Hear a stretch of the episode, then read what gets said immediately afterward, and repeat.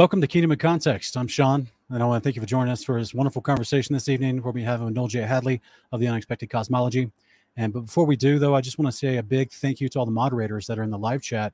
Um, thank you for keeping it civil. Thank you for holding it down, encouraging people to stick with uh, loving disagreement and or um, uh, just scriptural citation. You know, just we always try to remind folks we build our doctrine off scripture. So uh, I would love to encourage our moderators to do that as well, right? Just encourage folks that come in that are new that may have just found us. Hey, we build everything off scripture as as much as possible. You know, mean, we try not to we try not to add conjecture. So this is why you'll probably see a lot of scripture in the live chat. Um, but thank you guys for being here. And uh, we also want to say, if you haven't already, check out daysofnoah.tv. This is a new project that we've been working on, creating an animated series about the lifespan of Noah 400 years before the flood and 300 years after the flood. And uh, our goal is to make this eight full seasons with approximately 16 episodes per season. It's an animated series. And uh, there's there's a couple ways that you can support us either at visit uh, daysofnoah.tv or if you want to become a monthly patron, you can do that as well.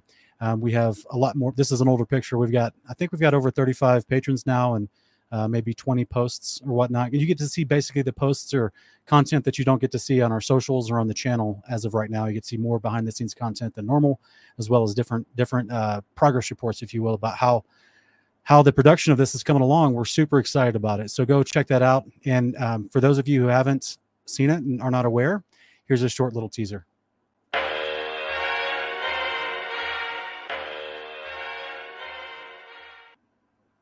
All right, guys, check out daysofnoah.tv to see more about the project and see how you can become a part and support this. If we don't fund these kinds of things ourselves, Netflix, Hulu, Hollywood, they're not going to pick up these types of projects that try to be scripturally accurate. So, this is how we can create this content for ourselves and for our children in the future to come. So, without further ado, I want to uh, bring on to the program. This is our brother in the faith, Noel J. Hadley from the Unexpected Cosmology. Hey, welcome, brother. Thank you, Sean, for having me on. Yeah, yeah, it's good to have you on. Um, so I think we wanted to chat about pretty much just the kingdom, right? Because I think I'm of the the position that uh, the kingdom is yet to be here, that it's going to descend through the firmament and be here forever once it gets here. And you're the position that I guess it did come in the past at some point. I'm going to let you kind of explain more about how you see that, that you think it you it already was here and then it is gone, and that now we're we're in the uh, Revelation 27 through 9 time frame. Is that correct? A good summation? Yeah, uh, of my investigation, definitely yes. Okay, awesome. Yeah, so my audience is is well familiar with my stance on on the kingdom of God to come. Um, we do teach it's a literal kingdom. I think you do too, and we teach it's a literal kingdom. It's not a metaphoric application of anything. Literally, the Father and the Son and their house come down to the earth. All the nations will stream to it, and there'll be peace on earth for a thousand years. After that is the second resurrection, and that means uh, everyone that will have been resurrected will be at that point, and everyone that's destined for the lake of fire will have been thrown into the lake of fire at that point, and there will be no more sin on the earth after the thousand years, and that'll be uh, peace on earth forever with the Father and the Son and the New Jerusalem still on the earth, uh, abiding forever. So that's been our take since uh, we started our channel back in 2018, and uh, I'll just give you a chance to explain to the audience how you view it. Sure, and if you don't mind, can I give a little bit? If you don't mind, if I can give a little introduction about myself. Sure, uh, absolutely, brother. My name, of course, as Sean said, is uh, Noel Joshua Hadley, and I am the creator, the head writer, the editor in chief, and the bottle of tartar sauce over at the Unexpected Cosmology. Now, the Unexpected Cosmology, or TUC or Tuck, is is many things. Uh, it's a it's a website, it's an online magazine, it's a YouTube channel. Uh, appreciate everyone's uh, likes and you know subscribe subscriptions and so on and so forth uh, as well as a weekly sabbath congregation and ministry.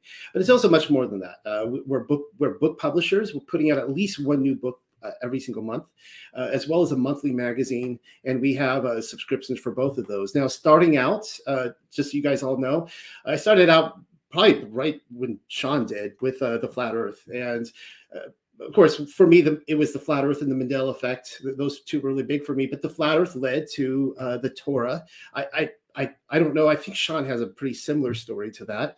Uh, Rob Skiba was a huge influence on me. Uh, I started getting interested in hoaxes, and this this information all really plays into where we're at as well. Uh, so here's just some of my write-ups: uh, the Sandy Hook hoax, Boston bombing, the Osama bin Laden hoax, the Titanic hoax. It never sank, guys. Went to uh, Nova Scotia safely.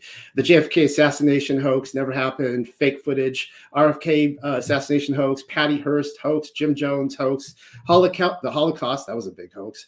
Uh, the atomic bomb was a hoax. The AIDS that was a hoax in the 80s as well. The 90s. A germ theory that's another hoax.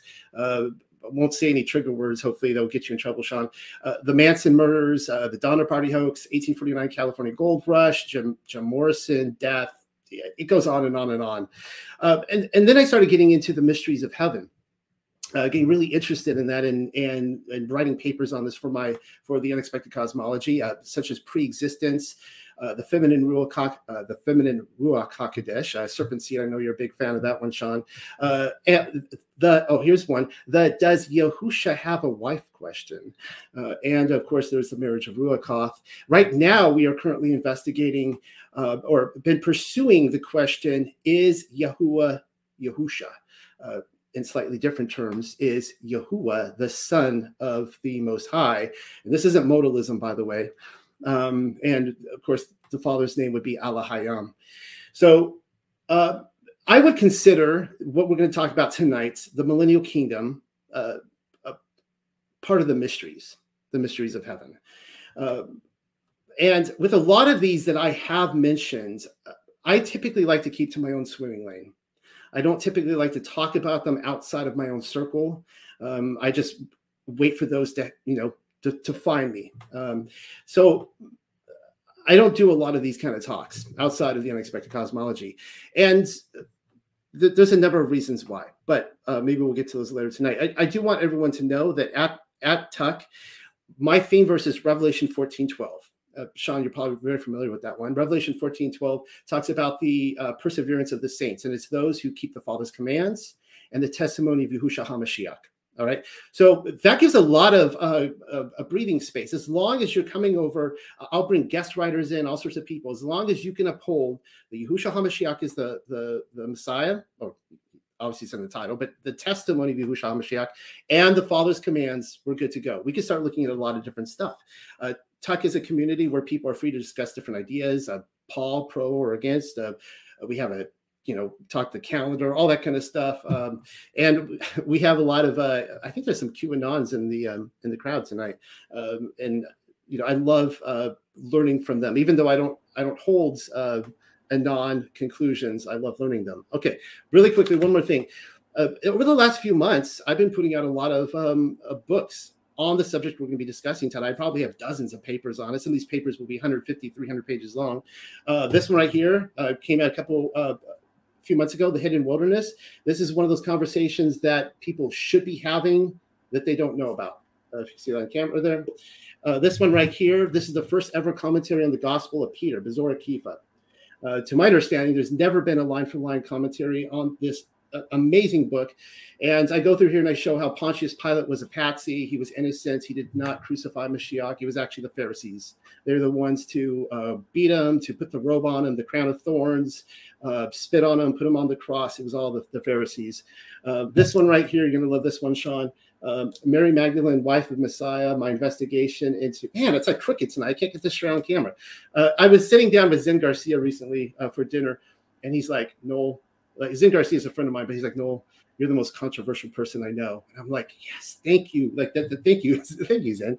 Uh, and then this one right here, we're not going to talk about this tonight, but it, it, ties in with the, the short season deception, wine and land, the, the Mandela effect. So those are some of the things, and those are just reports I published in the last few months. Just want to throw those out there. Um, and um, I'll be publishing several more over the next few months, such as uh, uh, let's see what else. Uh, the glorious appearing of Yahushua HaMashiach that's coming out next month. That's on the, the fig tree generation from 30 to 70 AD. Uh, there's the uh, 7,000 year timeline deception, which I hope to talk about tonight. Kings and priests of the thousand year reign, which I hope to talk about tonight. And there's several other books. I don't need to get into them. So, my my position in the most simplest terms is, uh, I, in my investigation, I think that all signs point to the fact that we are living in the short season of deception.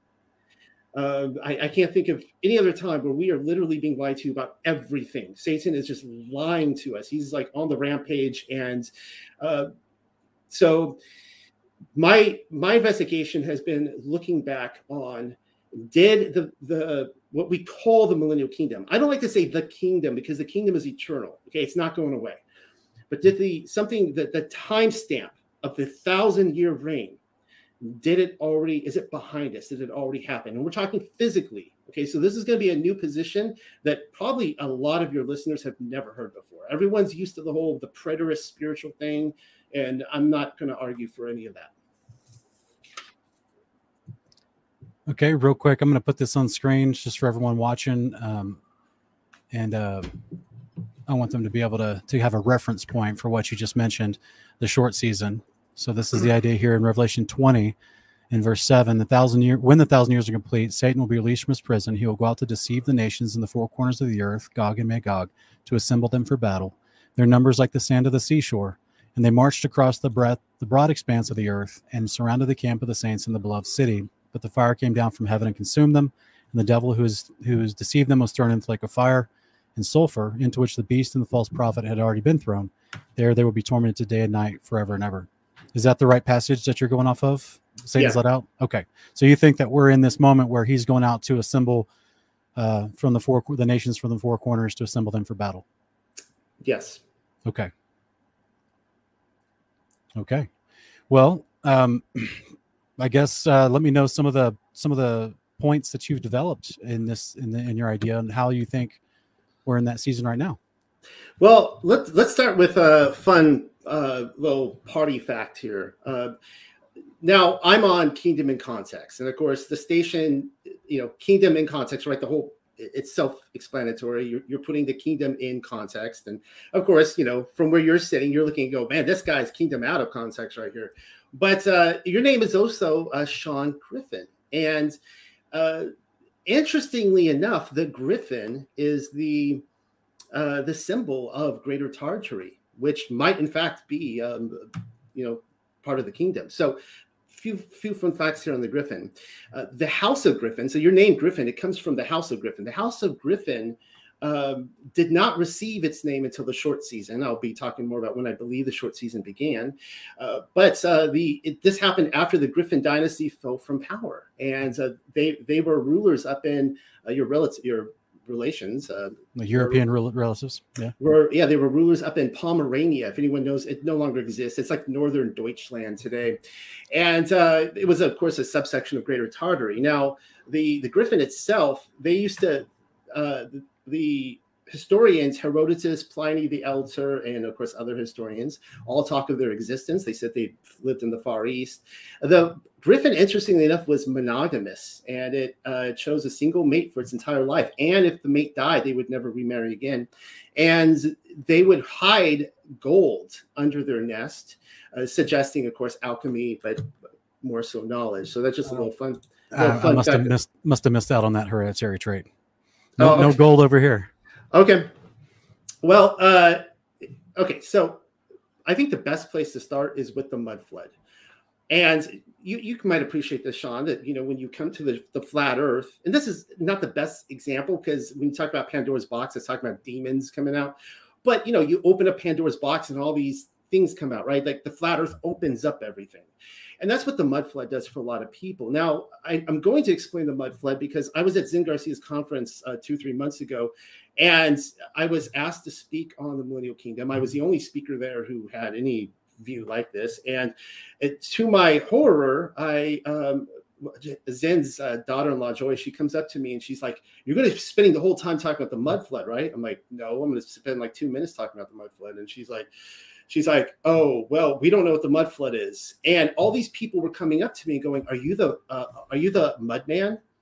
And I'm like, I, I guess you can call me the mud man. And they're like, "Yeah, we just heard about the mud flood 15 minutes ago." So, so for anyone who doesn't know what the mud flood is, the mud flood was a worldwide event. It could have been a series of events uh, that were all tied in with each other that we speculate happened about 200, 220 years ago. Just give a nice clean date, 1812 it looks good on paper. It could have been 1800, could have been 1850. I don't really know. But the mud flood uh, buried uh, the cities of the world in about 15, uh, anywhere from 12 to 15 on average feet of mud. Some places much deeper. I mean, some places have developed whole uh, buildings or uh, structures. Uh, but uh, I live in the the city of Charleston, and this is what this is what's one of the great thing about the mud flood. It's just like the flat Earth. Everyone can go out and test this. You don't have to watch YouTube videos on this. You can go out to any old city. Go to Philadelphia, Boston, Seattle, probably Los Angeles. Go to you know places in Texas or the Midwest, uh, St. Louis, San Francisco, Washington, D.C., uh, Savannah, Georgia. You can go to all these places. You could test and you could see that the city is buried. I have taken people through my own hometown of Charleston, South Carolina, and I have shown that there is, there are literally, you can lift up the grates and you could see about 12 feet down that there are uh, front doors of homes down there and windows completely buried. Now, you ask people about this, and they'll be like, "Oh, well, Charleston, it, it uh, floods a lot," and you're like, "Well, then why would you build down? That doesn't make any sense. If in places that flood, you build up. You build on stilts. You don't build down." And we, we see this everywhere, Chicago, all over, all over the world. And um, and, and some of the big giveaways is when you have like these archways that are bricked in about a foot off the ground and these aren't crawl spaces. Some of these you will look and they will be so big, these gates, they were they, they were big enough to push uh, horses and carts through. And there'll be um, gate hinges. They, they would leave gate hinges on there. And one of the great things about Charleston is that it's all historic district now. They can't change anything on the outside. But that's how lazy they were, you know. Now, the fallacy a lot of people will, will take when they hear about this, they're like, well, oh, just Noah's flood. It's like, oh, okay, really? Like that was Noah's flood? Because if that was Noah's flood, then you didn't even need to get on the ark. You just climbed to the top of Notre Dame and and ride up the uh, flood with the, the, with the hunchback, you know. Um, and so, so, go ahead. In in this in this part of the theory uh, where you're tying in mud flood to um, support the idea of the kingdom has come and gone, um, as we go through the 1800s in the in the United States, and you have the the history of the townships being settled throughout the the expansion of the United States um, just to try to address what you're talking about here is is it possible that that um, some of these and I agree I've I've seen buildings where there's like a basement layer and then when they do excavation to put a new road in you can see there was the, the city had built up on top of the roads upon roads right? Which made the first layer turned into like a basement in some in many in many streets. But um, is it possible that just that some cities were built in lowlands because that was you know the most that was the most uh, pioneer friendly place to build a city. And then over time, they realized those lands have could have been a flood zone, and so then they had to uh, figure out proper dams or you know proper renavigation of waterways so it didn't flood as much. And then decided to and then built up over time like cities do. Because isn't there isn't it kind of like a historical um, concept that in Europe and, and the Middle East that that there has been like they're digging down 30 40 feet down and finding ancient roman roads and ancient israelite you know buildings and temples and graves and things that they they find scrolls dating back to like 2000 BC. Right. I mean, you could go to the geological columns and you could, you know, find your way down through history there too. Uh, the the difference here is one of the reasons I bring up America. Europe is is is you know easy, but America is the big giveaway because the, the biggest you know explanation people have outside of Noah's flood, which as I said, it can't be. They'll say, well, if you don't you know sweep off your front porch, or for 200 years it will you know accumulate you know so many feet of dust, and it's like you know, oh sorry, honey, um, I didn't sweep off the porch for the last hundred years. I can't go grocery shopping. I'll just build a new uh, front door on the second layer, you know, go from there.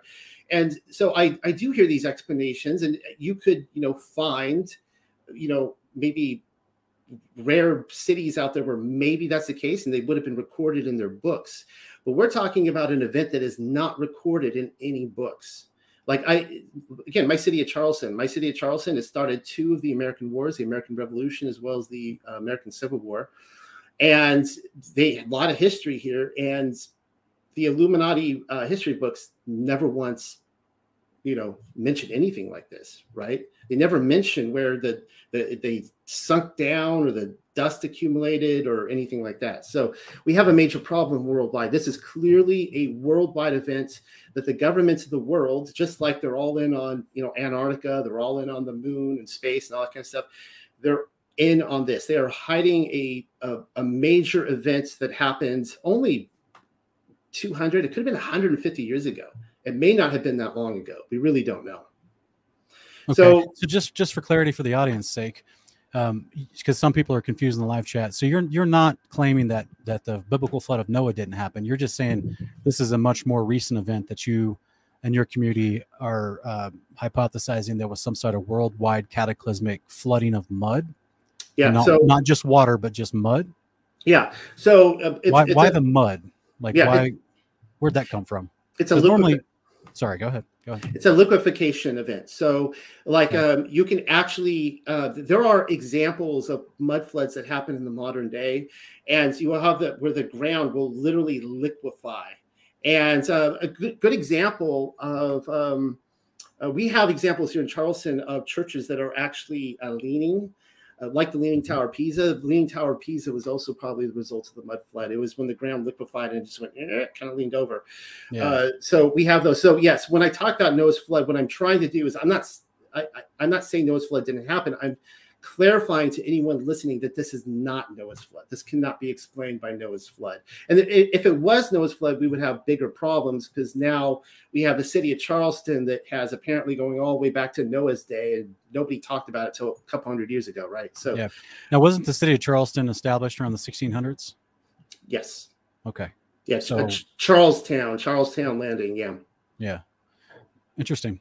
Um, yeah, I've got family in uh, Greenville and Anderson. Um, so it's beautiful country over there. And so basically, the liquefaction concept is what you're, you're referring to. Um, and you don't think that that was caused by earthquakes over time, but instead was a singular worldwide or continent wide event. Or a series of events that happened very closely together. It could have happened, you know, 20, and that's, 30 and respectfully, apart. that is that is uh, taking your word for it that it was liquefaction and not just simply civilization over time building stronger roads on top of old foundations. Yeah, well, see, the thing is about the mud flood too. It's it you, you can't just go with official history because we're finding you know buildings that they tell us were built in like 1880, 1890, and we're like, no, no way, no way. So these are way older, and because so of the me, architecture.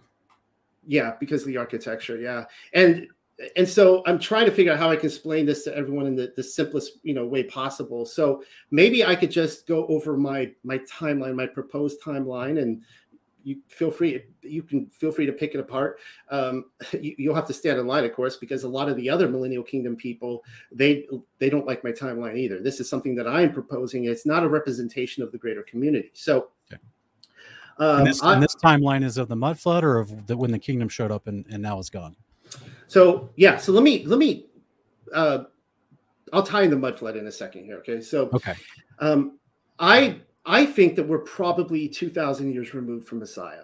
There was a time where I was thinking maybe we are like a thousand years removed or something like that. You know, the history was all rewritten. I think we're I, I, I can't put a date on it. Like we're really like you know 2023. I don't know what year we are. We're probably about two thousand years removed.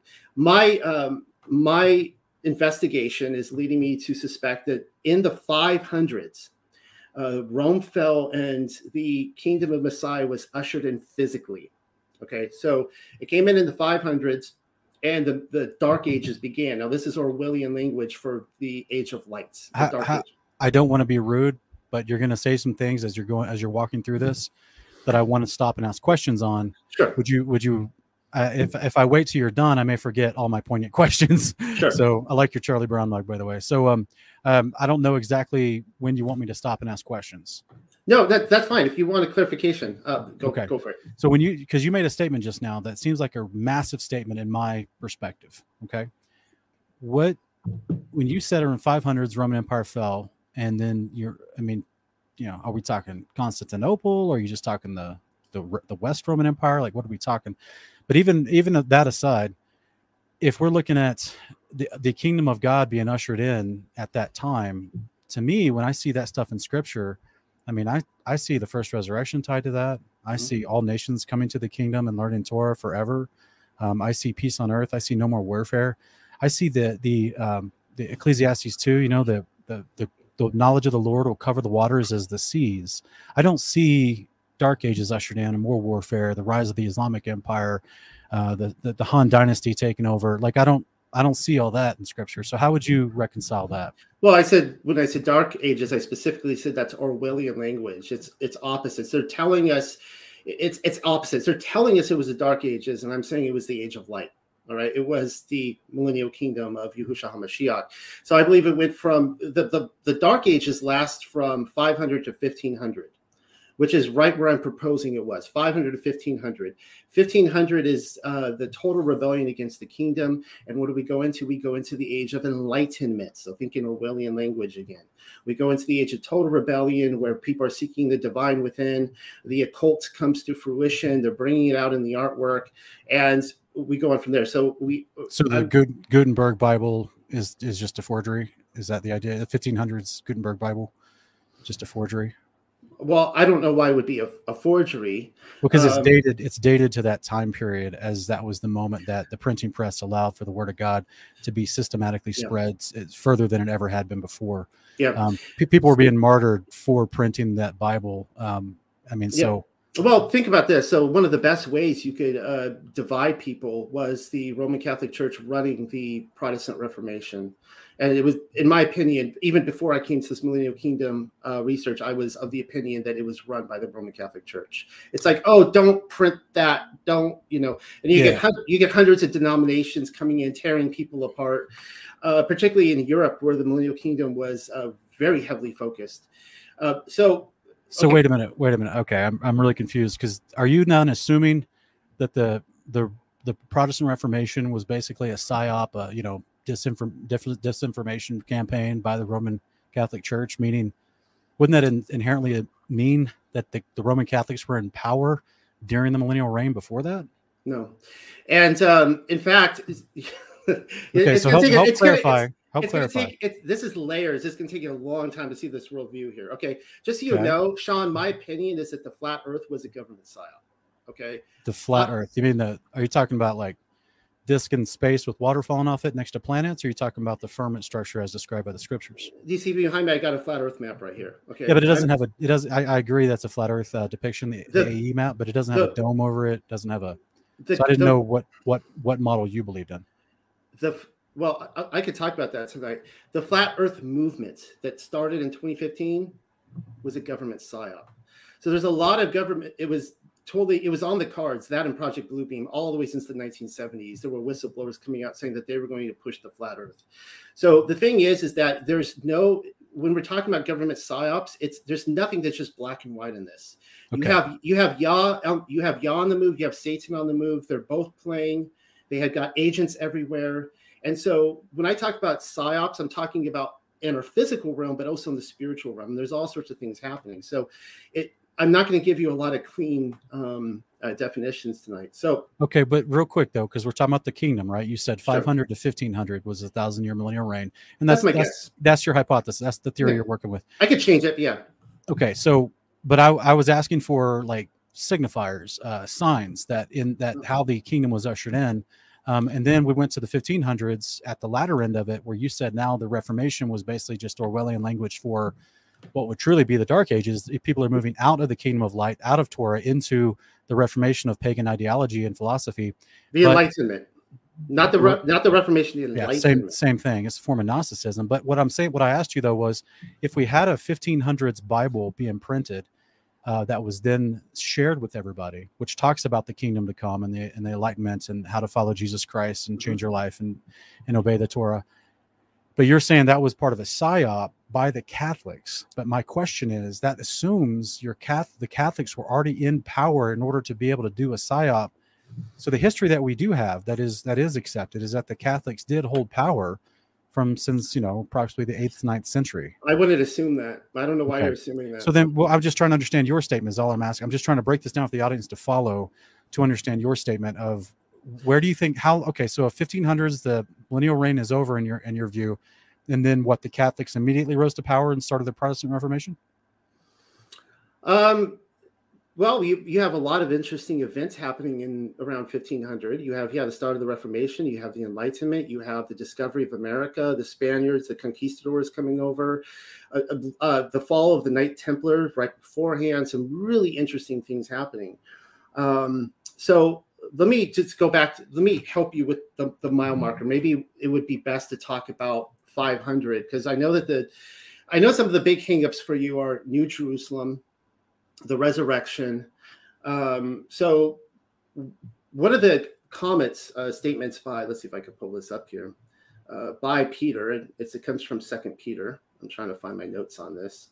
I can't find it anywhere. Bizarre. Second Peter uh, three ten. Where he talks about the the milk uh, the okay yeah so the perfect heat. So we have in uh, uh, Second Peter three five through ten. Everybody knows this. He talks about how the old world perished with water, and then he says Sodom and Gomorrah is the mile marker, where now Yah is going to be judging with fire.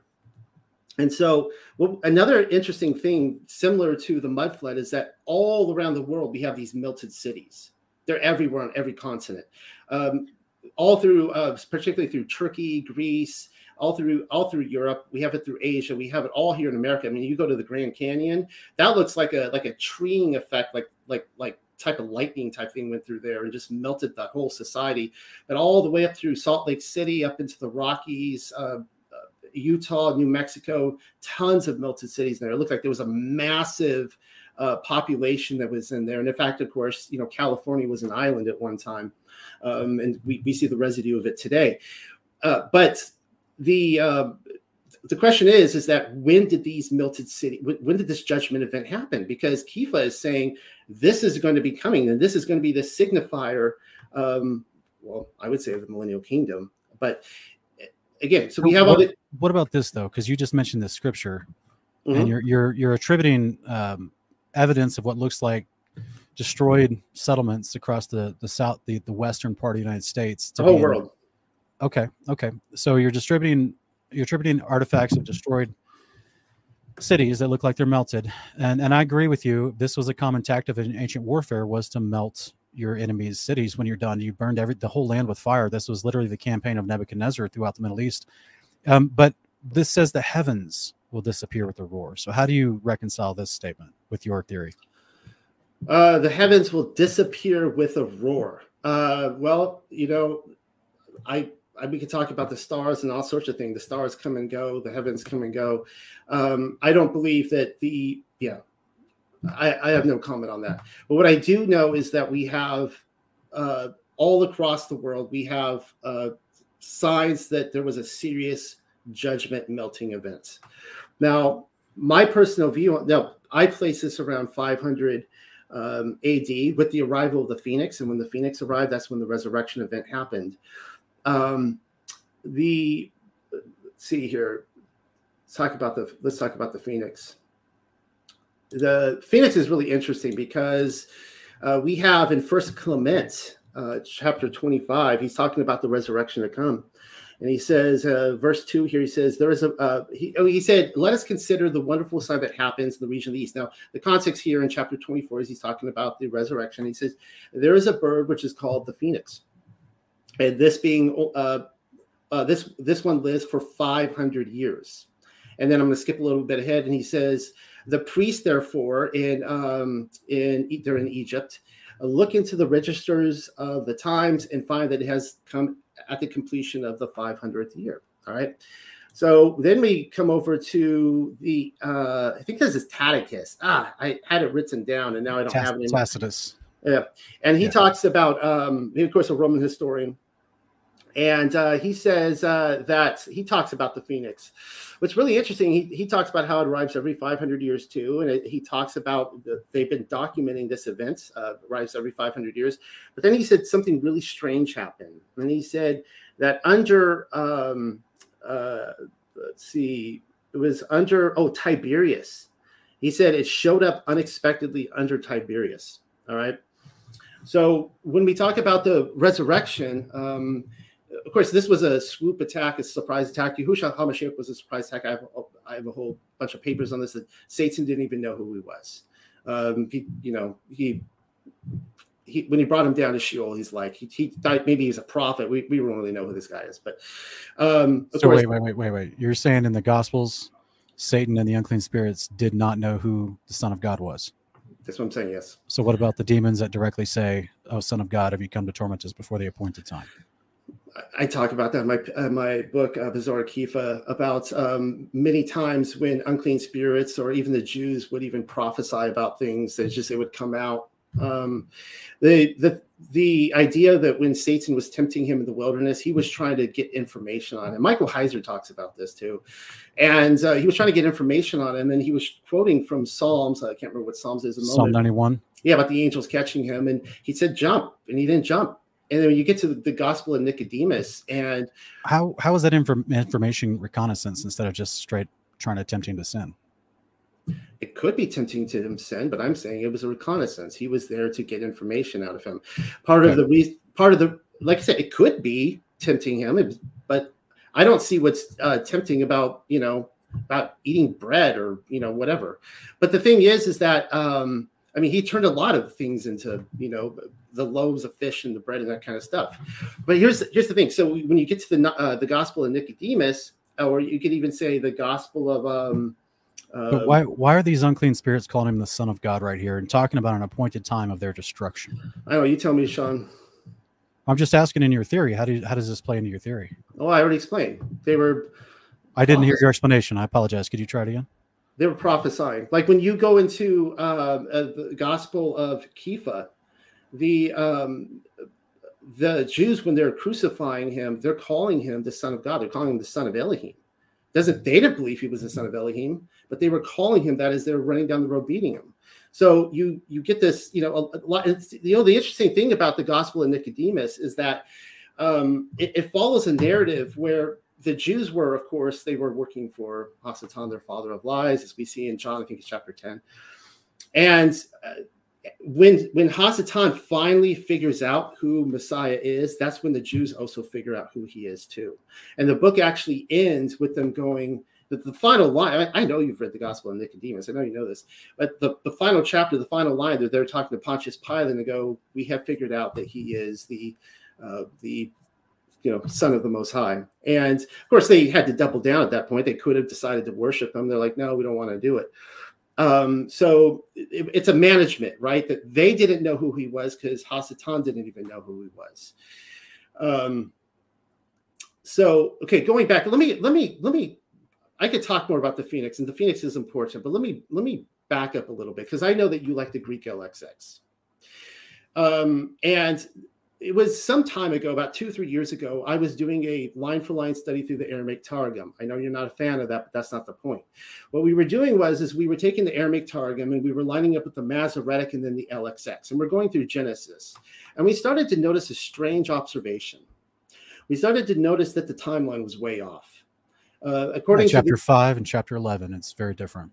Yeah, there's a there's about two thousand years that are that are off uh, in, in total. So about 1500, 2000 years. I, I but so what, what happens is, is you, you have uh, Masoretic literature and then LXX literature. Okay. So, uh, Jasher, for example, would line up with the uh, the Masoretic, and then you have books like uh, I mentioned, Gospel of Nicodemus, uh, you know, uh, Adam and Eve. I don't think you're a big fan of those books, but you have all these other books and they line up with the Greek LXX. And it's really interesting because according to the Greek LXX, Yahushua HaMashiach arrived in the year 5500.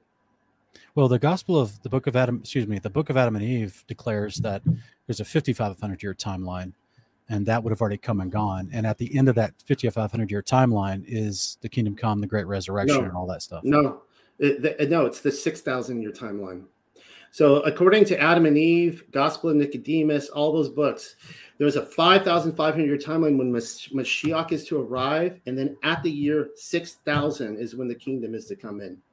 So, this is part of using the Greek LXX, the Greek LXX timeline, which I I, I love the Masoretic. Okay, I, I love just like I love the the Targums. I love all these different books. I'm not yeah. I'm not dissing any books, though. The fact is, and you know this, that the Masoretic is about a thousand years, according to the official timeline, about a thousand yeah. years younger than the LXX. And there's some huge problems since the New Testament writers were quoting from the LXX. That's right. Um, yeah. Are you familiar with the second century claims of Justin Martyr? Um, how the, the the rabbinical Jewish leaders of the day in the second century because they didn't like the LXX that that uh, Ptolemy had translated, they were commissioning their own, and actually they had commissioned a couple in the first century, but then also again in the second century. This is where even we get, uh, I believe it's the second, it's the Theodosian uh, Greek uh, version of the Old Testament that later Jerome used for the Latin Vulgate.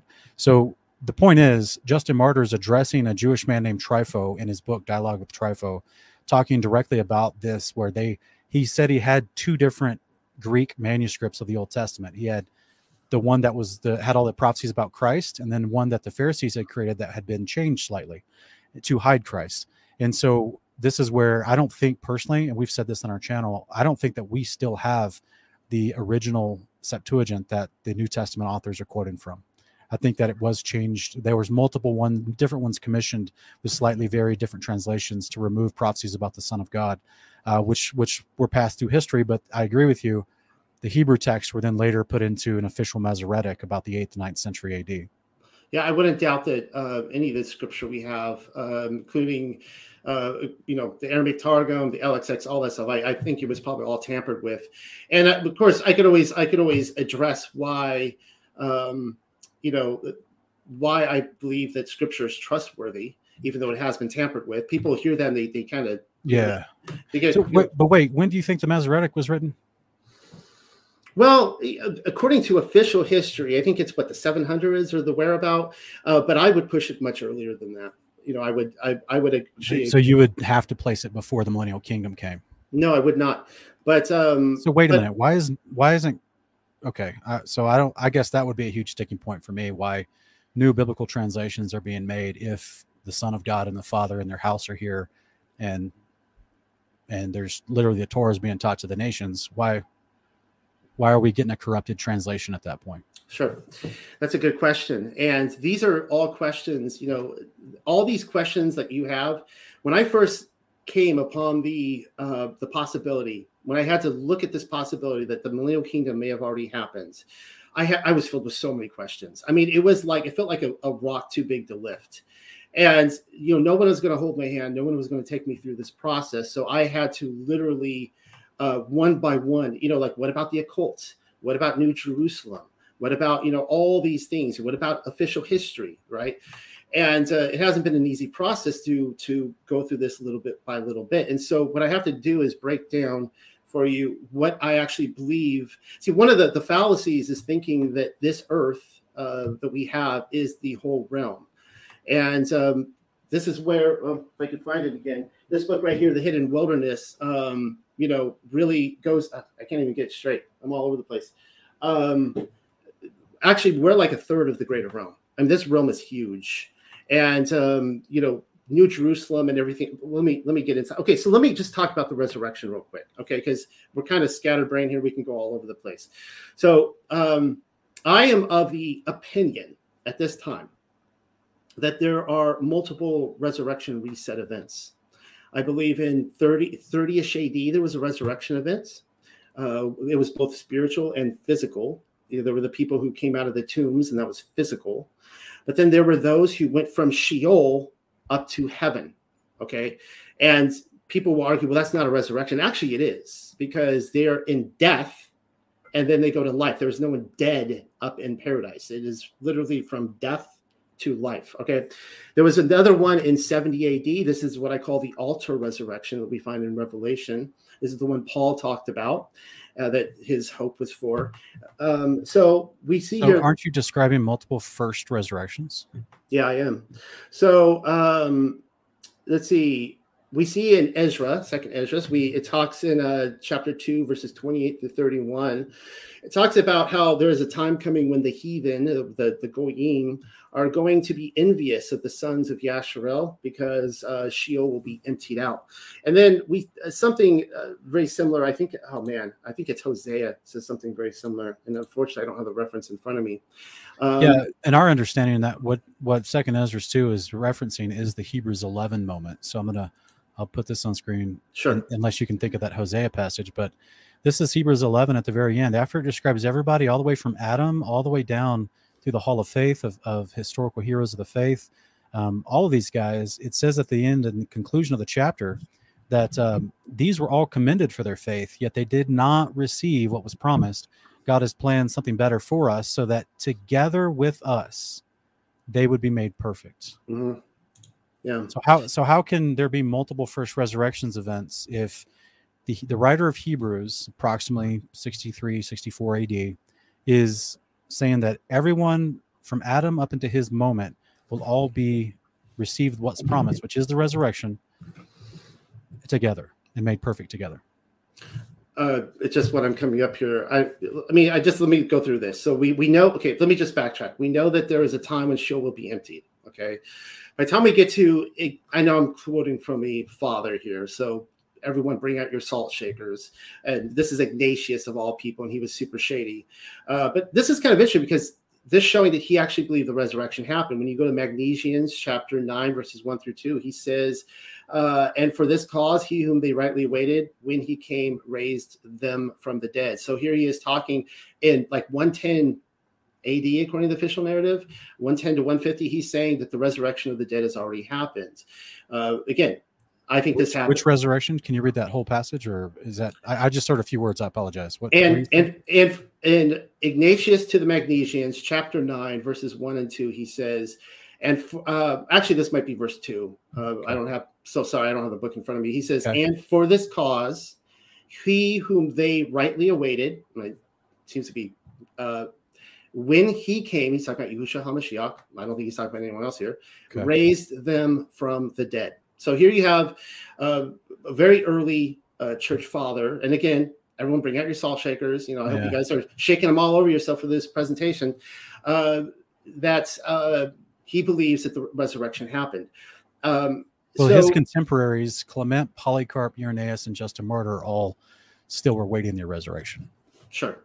Yeah. So the um, so uh, my my my belief is that Sheol was emptied out and there was a reset event. All right. So when people died in the in the fig tree generation, those 40 years leading up to 70 AD, you had um uh they, they went under the altar. Okay, they went under the altar of probably the temple. And I know people say it's the temple in heaven, as above, so below. I mean, I don't really know, but uh, they were wearing robes. I mean, there's there's things very different and specific about these people who are under the altar than those who were buried in Sheol. They're given robes. They're told to wait a little bit longer. They're crying out for vengeance, right? Um, and interestingly enough, we see Josephus talk about the moment when these people were released from the temple. Uh, he, this happens at Pentecost of all times in 66 AD. And he says uh, that's uh, at the feast, which we call Pentecost, as the priests were going by night into the inner court of the temple, as their custom was to perform their sacred ministrations, they said that in the first place they felt a quaking and heard a great noise, and after they uh, that they heard a sound as of a great multitude saying, "Let us remove hence." All right. Now, I don't want to get caught up on the whole the preterist arguments this time because that's going to take away from the millennial kingdom. What I'm trying to establish is is that I see I could easily come Sean at this and go, well, you know, you know, it's just I was raised the same way about the one resurrection event, and I'm saying that there's more to this. I'm saying that there's a bit of a mystery here. That when we did, we start to see more things happening. Well, what scriptures are you going by to build this idea? Well, I just read from Revel. Oh, well, I was quoting from Revelation chapter six, verses nine through eleven, and I was saying that the people in under the altar. It's a yeah. very different description from Sheol. Okay, these people are not in Sheol. It's a very weird scene, which I like that. I like weird stuff. It's a very weird scene about you know these people wearing these robes under the altar, crying out, saying, "When can we be released from this place?" And he's like, "Wait a little bit longer until you know the number is fulfilled." Yeah, yeah, yeah. Um, okay, I, I understand the language makes it seem like in heaven there's souls under the altar, but you think so? Those souls, according to your timeline, I'm trying to piece it together so I'm, putting, I'm putting them under the altar in the temple in Jerusalem. Okay. Okay. And then you think the first resurrection event where so so you, you don't coincide the first resurrection event with the last trumpet and the day of the Lord and the return of Christ in 500 AD. This you coincide it earlier, this multiple is, no, events earlier. This is why I said that this isn't um, this is multi-layered. So I do believe that there was a physical resurrection of the dead um, at the at the the time of the coming into the kingdom. I do believe that there was a physical resurrection of the dead. So when I was wasn't commenting earlier about how everyone is waiting for the same events, that was the event. It, it happened for the, all those people at the same time. But what were you just inferring from Revelation six and those souls being resurrected? What timeline were you saying that happened? Uh, that was the fig tree generation. So that they would have been well, according to Josephus and other historians who talk about all the, they would call them the voices of the Elohim that were crying out under the altar in the temple. That they were released on Pentecost in 66 A.D. That was the year of the glorious appearing, uh, when Yahushua Mashiach appeared over Jerusalem, and he the the uh, Shekinah glory left the temple. It was seen going down, touching down on the Mount of Olives, and then the Roman armies came in, and eventually Titus uh, create. You know, he created the, uh, uh, you know, whatever uh, the he ended the Torah according to Christianity. Uh, what Paul talks about in Second Thessalonians, a great delusion uh, about the Antichrist that's going to come in, that you know, waiting for someone to get out of the way and go on. He, went in there, he went and he he had his barbecue, his luau, slapped the pig up there. Basically, told everyone. He said, "Look, I'll be, I'll be, I can be good to you guys. Uh, all you have to do is worship." He was crowned emperor right there on the spot, even though he was his father was still emperor. He had a dual emperorship right there at the temple of all places. I mean, if I was going to be crowned emperor, I would go to like my favorite local pub or something like yeah. that. Uh, it was at the temple. He did a sacrifice. he said, "Look, if you guys just uh, uh, worship me as God, it'll be good." And the Jews were like, "Nope, we're not going to do that." So he's like, "All right, burning the place down," and he just charred the whole place. Okay, so then you don't think that what you described with uh, Titus entering the temple in Jerusalem and coinciding with you're saying that coincided with the glorious appearing of Christ above the yeah. city. This is what yeah. Tacitus claims and a couple other historians. Yes, this is this is a dominant uh, preterist argument as well. Sure. So when when that showed up, you so you're not saying that this was the coming of the kingdom. This was just uh, an appearing over the city of Jerusalem by Christ with other angels, just for the sake of judgment yeah, most people who get into this millennial kingdom research, uh, millennial kingdom mud flood research, they're a, a, bit at odds at me because they're going to say that the kingdom immediately came in at that time. Does say like 71 AD, some you know different years. Uh, I don't hold to that, and you know that's fine. I mean, like I said, if you want to pick it apart, you can get in line because they're already trying to do it to me. This is the what I'm coming up with based on the LXX bunch of biblical books. I mean, you had said earlier that these dates came and went and nothing happened, and I'm sitting here going I think something happened. I don't think they came and went. Um, well, it's just about I know obviously the dates came and went and things happened. It's about what happened and does it mind does it actually line up with what the scriptures tell us as far as the details of the coming kingdom of the lord do you mind if we kind of focus in on the ushering into the kingdom like you mentioned and, yeah. and really dig down into that i mean we're sure. here at 54 minutes and i honestly still don't know what you believe as far as the actual kingdom coming to the earth and what that this will like. take this will take about 20 hours to get through just so you know is there so, any way you can summarize it in about 20 minutes or at least give us some highlights uh, you want to know what the king the kingdom looked like. All right, well let's talk. No, about- I want to know what you think it looked like for the ushering in of the kingdom because we have literally hundreds of descriptions and, and prophecy of scripture of the ushering in of the kingdom yeah. on the earth, and I just want to know how you view all those, if possible. Yeah, so it's interesting. Uh, the uh, the the Sibylline oracles, which I don't know if you're a fan of that. I know Zen Garcia is. It talks about how the, when the next phoenix arrives in the year 500. So you had a uh, phoenix come in in 30 AD uh, or at the time of Tiberius. Could have been any time there. I say it's 33, 30, 33. The next one comes in in the 500s, and when this phoenix comes in, that it's it's the ushering in of the kingdom. Um, and the way that she describes it, uh, she well, she says that the the the the time of the Romans would come to an end. And then she says, uh, later again, thereafter, there shall come an evil to the, per- okay, whatever. And she says, and then a holy Adonai of all the earth having raised up the dead, shall wield the scepter into all the ages. And so, um, Yahushua HaMashiach, he, he declared, again, reminds you, his kingdom is forever, his kingdom is within. If I had to guess when his kingdom began on the earth, I would just say his birth. Okay. Like, wait a minute. I, I thought you said at the beginning of this, you thought it was a literal kingdom. I, I do. I believe it is a, I believe that his, he is a, I believe that his kingdom is still here. I mean, on this earth. I think it exists. The thousand years is a mm-hmm. time when he is going to rule over the greater earth with the with the the the people who were selected with the saints, the set apart saints. So he's still he is king forever. Okay, his okay, kingship. What, what, what, okay, I'm just trying to focus in real quick for the sake of the audience. I, I got to be honest with you, brother. There's a lot of people in the audience not following. I'm not following, and I and you know I'm just trying to. Yeah. So year 500 year 500 AD what do you think the kingdom that literally do you believe it was a physical structure that come down out of heaven through the firmament set between the Euphrates and Nile that's promised Abraham? Do you think it's that description? Like physical kingdom coming down? Yeah, I I think so. Yeah, okay. New Jerusalem, New Jerusalem, um, I might still be on the earth.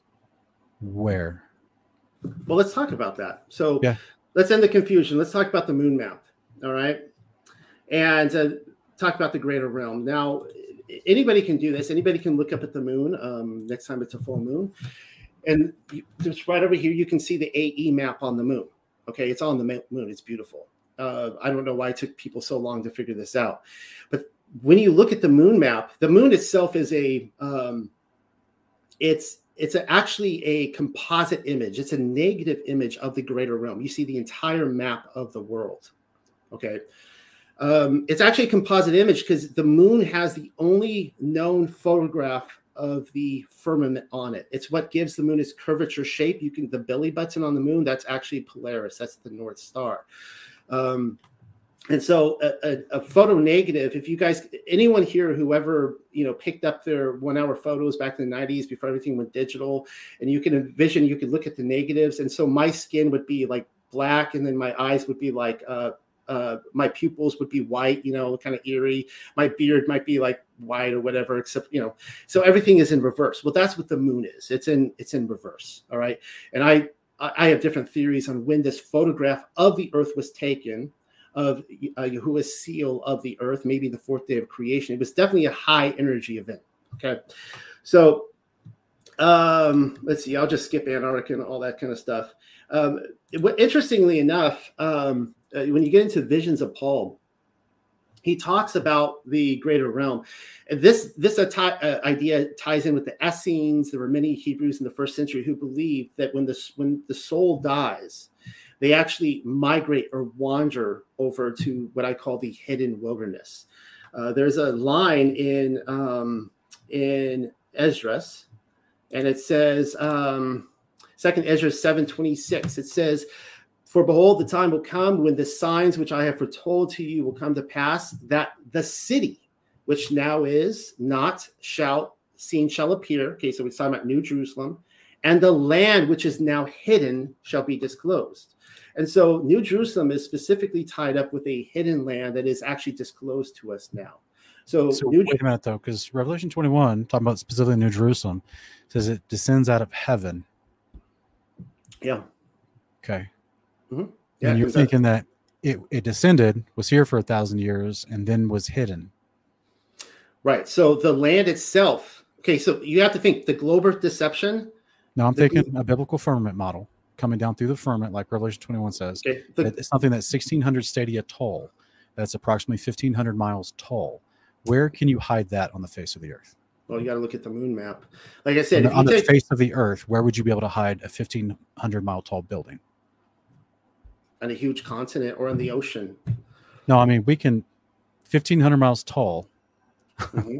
so, so, so that's like when you're in a plane. Like even even Rob Skiba in 2015, he sent up a he and uh, Rick Hummer sent up a uh, high high high weather um, camera on a balloon, and uh, they went up about what was it hundred thousand feet, right? That's really high. Pretty pretty high, 20 miles, I think was what it was, if I'm not mistaken. Um, and uh, you could see amazing. You could see a long ways. Yeah. So, so, you're saying no one? I mean, that's only 20 miles, brother.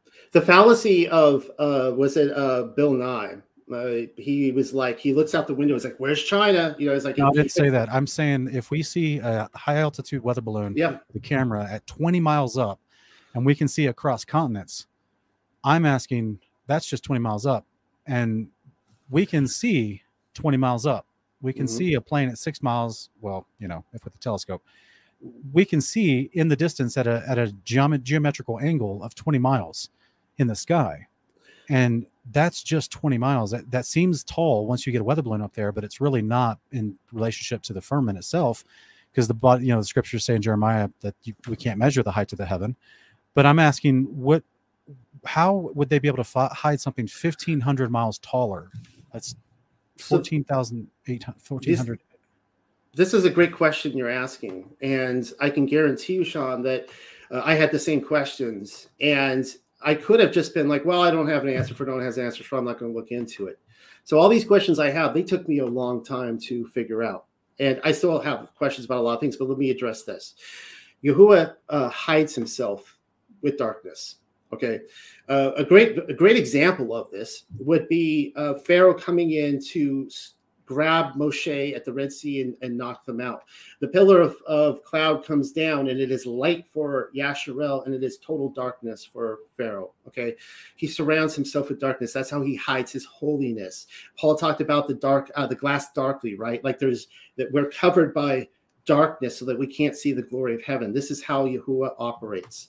So in the uh, book amen it is brother but that's not the descriptions of the kingdom come. It's a city of light that doesn't need sun or moon. All the nations will walk in its light isaiah 60 mm, you're not listening to me. So what i've said that but i'm listening to you describe how Yahweh hides himself in the heights of the heaven as the most high in the heavens of the heavens. Yeah. That's a different description from what he describes as his kingdom coming down to the earth. So there are many books out there that talk about the hidden wilderness, and they talk about specifically this is where New Jerusalem is. Uh, I mentioned visions of Paul. And in there's also the, the narrative of Zosimus, which is a great one. And it actually talks about how there's a total darkness that surrounds it. Okay. So um, Paul talks about to get to New Jerusalem on the earth in the visions of Paul. Uh, he goes below the firmament and he says he's within the realm of the firmament. And he says he goes uh, he goes beyond where the sun and moon uh, move around on its circuit. All right. So if you think about the sun and the moon it's like one little one like here on my screen uh, uh, on my screen like right here. Boom they're going around right here but way over here uh, i can't do this right but way over here it's all darkness because the sun and moon aren't there. Okay. And this is where I'm going to take you into the moon map. All right. So Paul says that you go beyond the darkness, beyond the oceans, and then there's this huge chunk of land over there. And that's where New Jerusalem is. Okay, so it's, it's in visions of Paul. Now, of course, in Narratives of Zosimus, they talk about the same thing. The Essenes talked about the same thing. Many different books are out there, more than people know, that actually talk about this. And they all say that it is. Do you have a citation? I could look that up later. Yeah. Uh, I would go to Visions of Paul, um, chapter 21, chapter 31. But really, well, the whole book is phenomenal and it actually keeps right in with Essene thinking. Uh, but it's, um, I would start, I think, uh, 20, starting at 21 and read through the end of the book. And it will talk all about that. All right, so let, let me take you guys back to, to the moon map. Is it also called the Apocalypse of Paul? Uh, no, that might it might be. It might be. But that's um it might be a different book. But you can try there, start with the Apocalypse of Paul, and um, and then go to Visions of Paul. So okay. And this is really hard to talk about without visuals in front of me. Um, but the, the way this works uh, with the moon map, okay, is it takes about uh, 25,800 years for the sun to go all the way around the earth. All right. So magnetic, the mag, the sun and the the sun and the moon go around the magnetic north pole, and, and what happens is, is this, the magnetic north it goes in a big circle, and it goes. It takes again twenty five thousand eight hundred years, and this is it takes this long for the sun to go through all 12 of the constellations in the zodiac as well. Like, for example, we just probably entered the age of Aquarius. Right here, you can look at my tattoo. Uh, ah, can you guys see that? I can't see it. I'm okay. So maybe if anyone could answer a question, what is this right here? Well, this is Pisces. All right, the fish. So when the when in young Christianity they knew they were in the age of Pisces. Of course, the, the, the age of the kingdom was Pisces. Um, so it takes 25,800 years for the sun to go all the way around this greater realm. It's a huge realm. Okay. So in about 12,000 years, um, this is going to be total darkness and ice age over here, theoretically. All right. Um, and where, do we ever get to a place where the kingdom is here, Father and Son are here, there's peace on the earth, and uh, there's like the sun and moon are never going away, according to scripture. The eighth great day. Yeah. So, um, but but that's going to be twelve thousand years from now. No, no. Okay. So, uh, well, according to Enoch, it's cyclical. You just keep going through. As soon as we're done with this, we just go into another week and just go into another week. It just keeps happening. No, the end of his 10 weeks is the kingdom here forever. And I'm sorry, okay. go ahead. Go ahead. Go ahead. Okay. So um, the way this works, according to all these books, like the visions of Paul, they talk about how there's no sun and moon over there. It should be completely darkness. Like you go through just ice and cold darkness. It's unpassable. Enoch talks about this how it's the the, the extremities of the north is where the uh, the all the the the dead souls wander, right? Which was of course an Essene thought as well. Well, but he says that once you get over there, it is light brighter like than 10 suns right i mean it's just like silver milky light and of course that light is uh, the light of uh, Mashiach, New Jerusalem, and so on and so forth. So the way this works is that if you look all across our realm, uh, you can find the crescent flag. Now, Islam uses the crescent flag. Here in South Carolina, on my flag is the crescent flag. And uh, I, I personally believe, now, this would help if I had illustrations. People are like, what are you talking about? Um, Bob Knodel of Globebusters uh, once had uh, an experiment, it was called the coffee cup uh, experiment where you could shine a light in a coffee cup and it creates a crescent moon around it, showing that around the firmament it creates this crescent light. And so on the opposite end of the earth, you know, that's what we have. We have a crescent moon. There's no sun and moon over there, it's total darkness, but it's pure light on the other side because it shines off the firmament and it lights up that whole area. And of course, that's how everybody describes it in these ancient books. Um, so, okay, uh, so so you, you were talking about the kingdom come being ushered in at about the 500 AD mark, or what we would call 500 AD.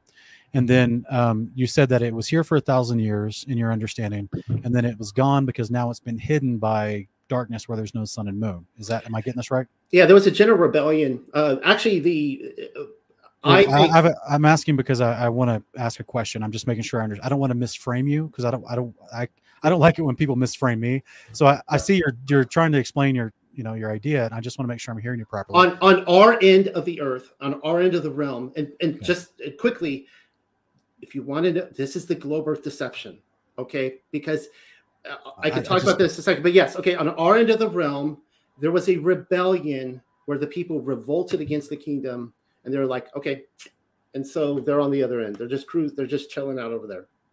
Okay because the visions of paul that you that you quoted from earlier chapter 21 it, it doesn't describe that, brother. It it says that uh, after he shows him the third and then the second heaven, he talks to him about Oceanus, about the land there being seven times brighter than silver. That's in the second heaven. So in a biblical cosmological model, that would be above us, not left or right of us. And then it goes down to verse uh, 10 when who Paul, I guess, being shown the vision, is asking the question, um, this then this land will be manifested before the time. And the angel answers and says, When Christ, to whom you preached, shall come to reign, then, by the sentence of God, the first earth will be dissolved, and this land of promise will then be revealed, be like dew or a cloud. And then the Lord Jesus Christ, the King eternal, will be manifested and come with all of his saints to dwell in it. He will reign over them for a thousand years. They will eat of good things, which I now will show unto you. So I don't, I just don't see it talking about this land being removed somewhere and now being hidden and nobody knows where it is, because I have all these other verses outside of the visions of Paul that talk about stuff like this like Abraham ex- expected and waited for his inheritance. So it says, by mm-hmm. faith, Abraham went to was called to go to a place he would later receive as an inheritance. Abraham did not go to the outer edges of the earth where there's no sun or moon. Abraham went to between the Euphrates and the Nile. This is where he lived, no, lived in the land of promise as a stranger in a foreign country. This is why it goes down here later to say that he was looking for a, a heavenly country.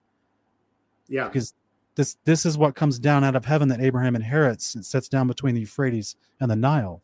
Yeah, we're in the we're in the backwoods uh, part of the realm right here. And so what what prophecy I need to see here's here's what's going to help me going forward, brother. I just I'm trying to um, give this this uh, interpretation as much kindness as possible. I just need to see any type of prophecy that that lets me know that helps me understand how you came to the conclusion that the the thousand year New Jerusalem, 1500 miles tall New Jerusalem, would be picked up and moved because all the ones I'm reading about say it's going to be here forever once it descends. It's not moving. It's in fact it even talks about in Isaiah 49 about having tent pegs that in Isaiah excuse me Isaiah 33 uh, having tent pegs that will not be uprooted. Yeah, I, I don't think it. Well, just a couple things here, Sean. Number one, okay, I don't believe it was moved. Okay. Number two, I am not convinced that it's on the earth right now. Okay, I made that clear earlier. I'm not convinced it's on the earth right now, but it might be on the earth. It might be on the earth. It's a right, I'm, I'm, I'm really struggling. I'm really struggling. I thought you said it did descend in, in AD 500 and was here for a thousand years. I don't know if I said it. It descended 8,500, uh, but yeah, I mean that would be a time frame for it. If it, if the millennial kingdom, if it comes down at the beginning of the millennial kingdom, then that would be a good time frame for it, wouldn't it? 500 AD or 71 AD, according to some, or whenever it happens. Um, I question whether or not it is here because we still have sin and death in the world. So I take, uh, I know that you have long held the position that the uh, New Jerusalem is coexistent with the millennial kingdom on the earth.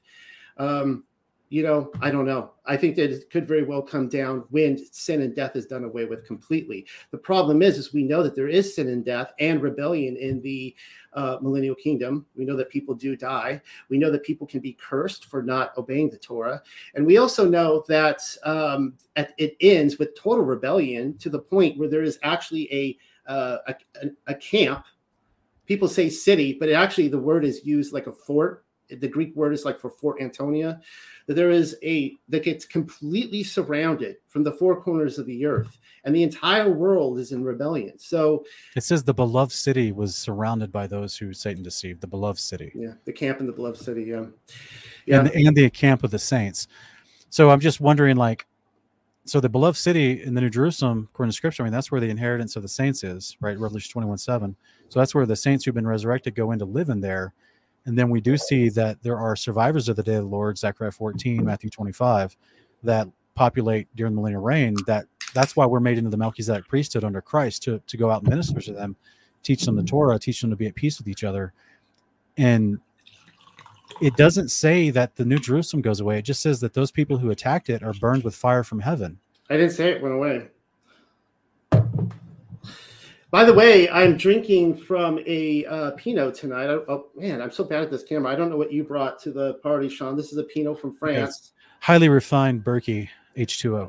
A fun fact is that Pinot, uh, Pinot is the oldest strain of wine in the world. It goes all the way back to the first century, and of course, I believe this was the Millennial Kingdom wine of choice. So, um, yeah, though here's, here's the thing, Sean. You and I are not at the end of the day. So just so you know, I'm not here to convince you, Sean. I I know you know that I'm not here to convince you. Okay, and so if we go back and forth on New Jerusalem, like we're not going to get anywhere. All right. No, the whole reason I have you on, brother, is to explain your view. So if you make a, if you you know you're so, you're you're intelligent, you speak quickly. I've got to slow you down at times to actually dig into your view some more because you you're jumping from multiple topics and um and because I, I, we can i mean i just don't want you to think this is the only time i'll ever have you on. Like you you can you can take time and break down your view. Uh, you don't have to feel rushed because i feel like you're rushing through things really quickly. And um, there's a lot of folks in the audience as well as myself that's just not following. Sure. so I, i'm just i'm anxious to know your view and how you've come to these conclusions. And then um, well, from time to time i may stop and ask some questions. Maybe this might help if we could switch subjects. I could speak more on the moon map, and I wish I had visuals because the moon map, everybody who's listening, the moon map is flat Earth 2.0. It changes everything. Okay, to look up at the moon and realize there is a the moon is plasma, it can't be landed on, it's not a rock, right? And it is literally a negative image that is up in the sky that shows us a map of the greater realm and it's absolutely incredible. A guy, uh, I'll plug this guy, Vibes of Cosmos. He his whole YouTube channel is just looking at the moon map, and he has measured all the. So the typical flat Earthist will think that there's like a ring around the Earth. All right. And what he's done is, is he's shown all the different entities, the different bases like Germany, France, United States, Japan, whatever.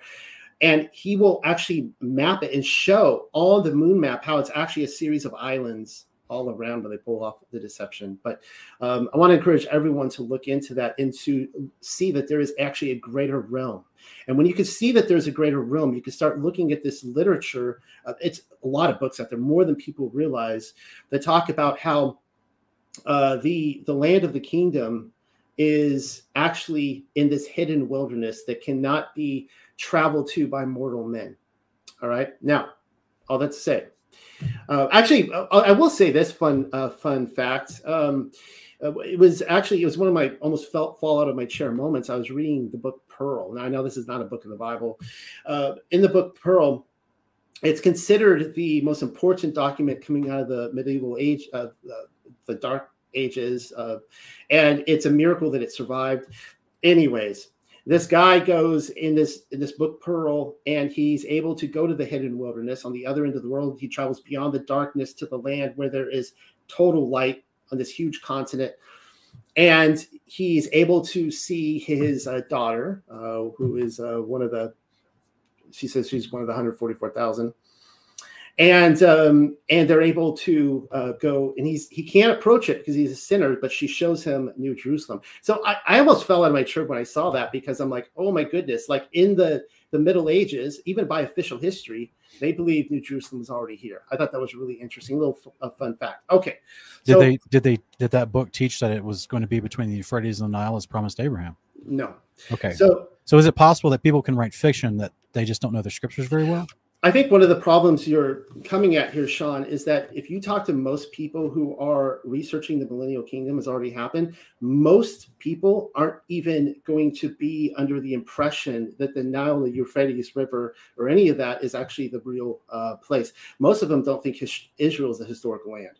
Okay, so um, just keep that in mind. This this this is so deep, and there's so many. Where do you think it is?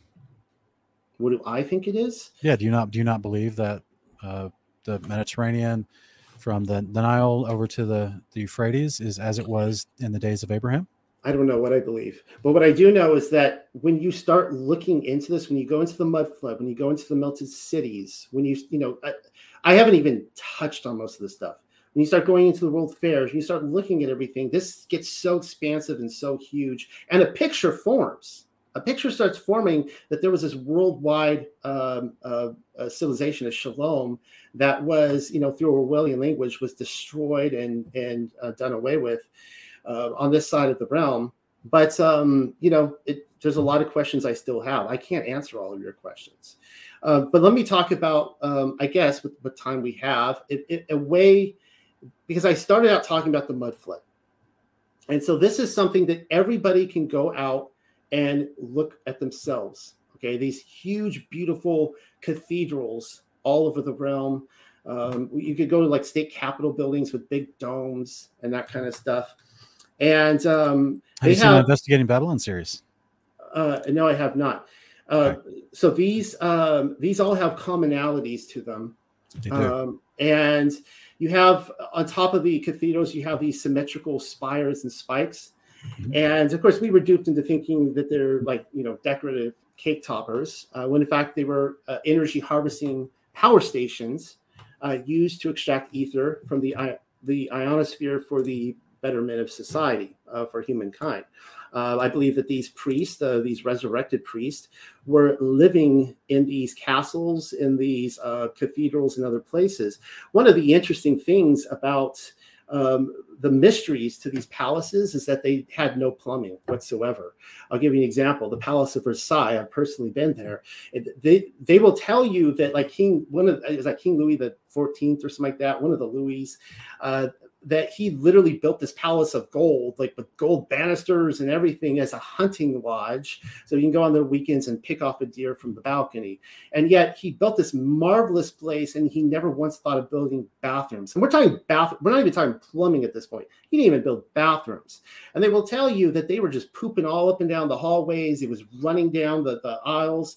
Uh, one of the um, the ladies who lived there, her name was uh, Princess the Harcourt. Uh, she apparently just walked around pooping in her dress and it would just come down. Uh, Marie Antoinette, everyone knows her name. Apparently, the poop problem was so bad at one point it started bursting out in her kitchen, went all down the walls and into the, the oven, the sink, and everything. And they were all living in this filth, apparently.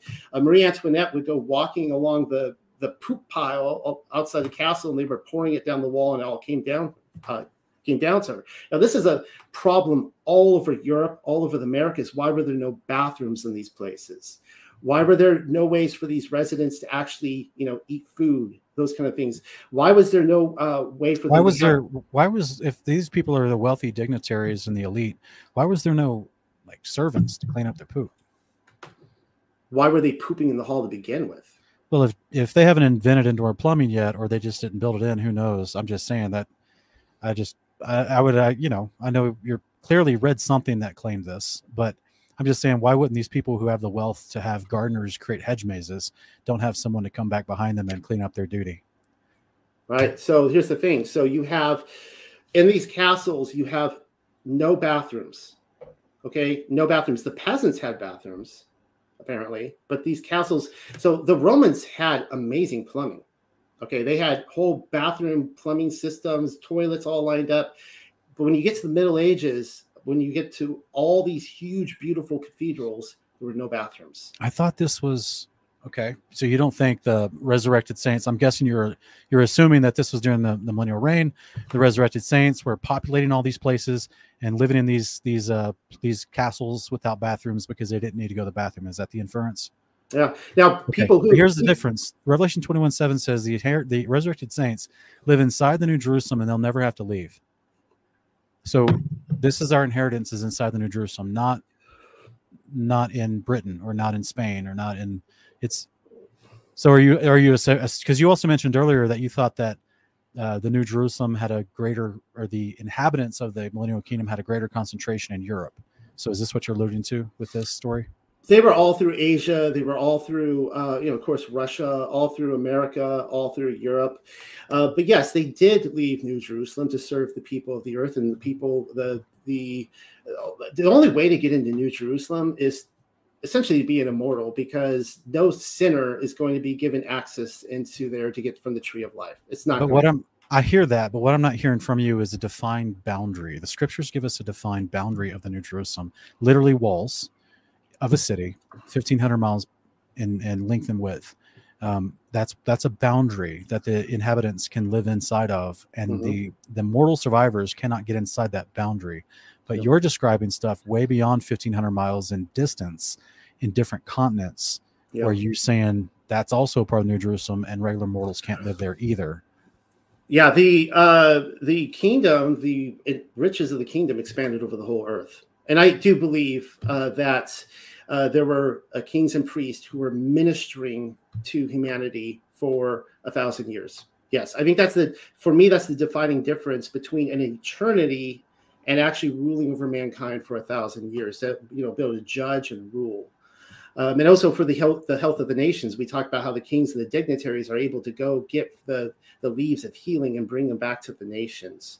And so I think that's real important that they were going and doing that. And that's one of the things we see in this greater society that it was all about the health of the people, free energy for everyone, uh, coming down from the ether. They were harvesting the ether. So, what do you think? Uh, real quick, I need to address a couple super chats. Uh, Katya Vinci, thank you so much for the super chat. That's really kind of you, sister.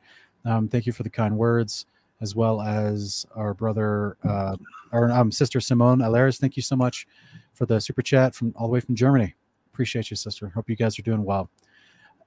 Um, so you said Marie Antoinette lived in this castle with no bathrooms. Wasn't that all right? So that was after the Millennial Kingdom, in your view, because you do you do think that the last five, well, almost yeah, the last five hundred years of history w- is true.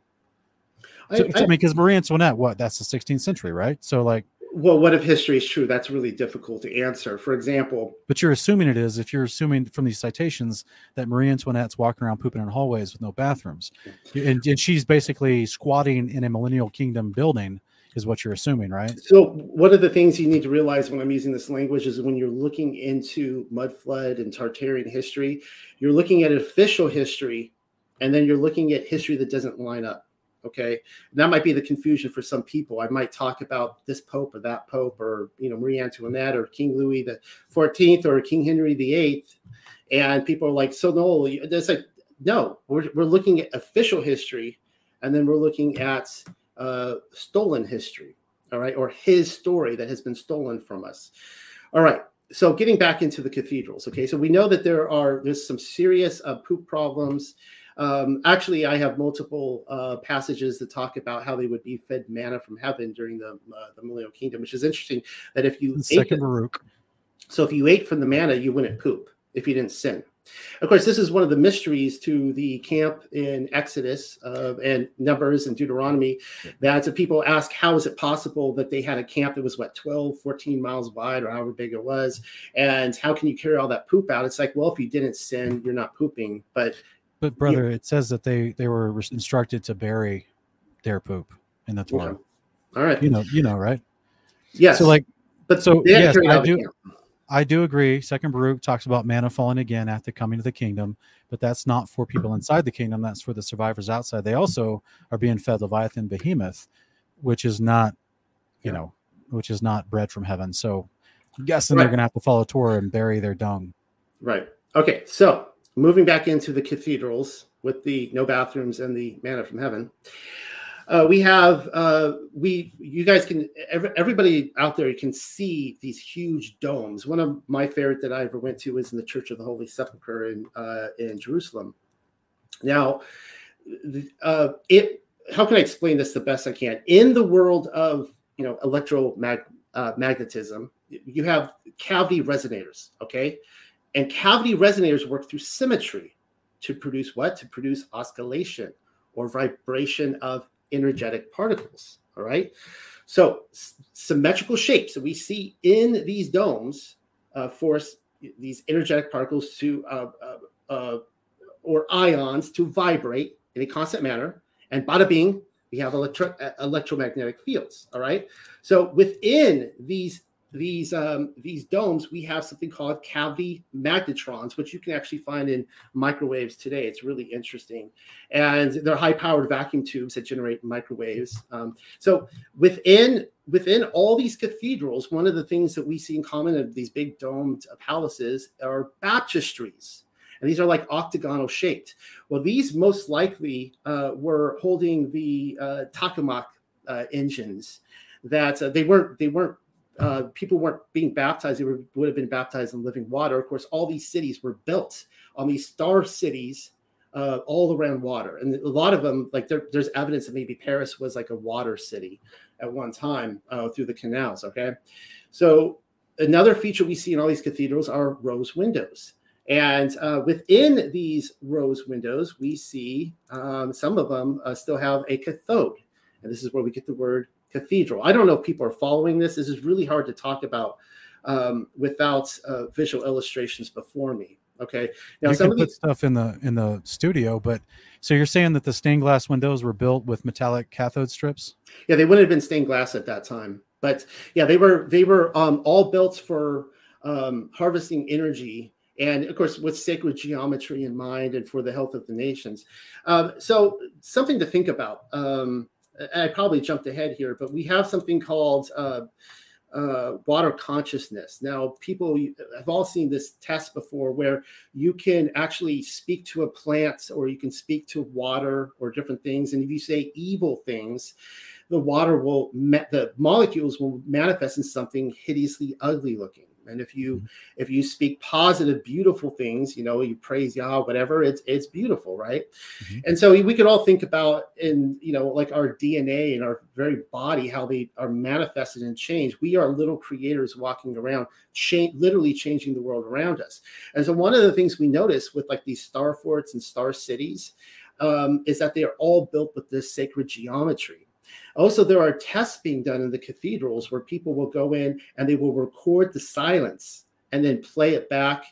And, and actually, they will create these, these from the vibrations of the silence, they will create the sacred geometry that actually, you know, shows, yeah, it just it manifests. It's it's absolutely beautiful. So there's something that within these these cathedrals and places of old that doesn't line up with the official narrative. And of course, I skimmed over so much there. I mean, I could talk probably two, three hours just on these cathedrals. I tried to not complicate this for people not seeing pictures, but they can't explain how these were built. They, will tell us that it took like 300 years to build some of these. I'm like, are you kidding me? Like, what is it? The, uh, the, let me look here. Uh, the, uh, where was it in, um, oh, uh, well, Pisa, but oh no, Florence. Florence, they took 377 years to build, according to the official narrative.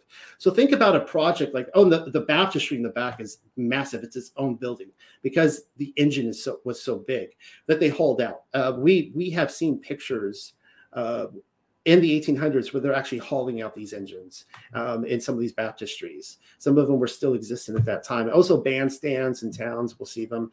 So we were trying to figure out what were these engines. Uh, and like I said, they're probably tokamak type of engines.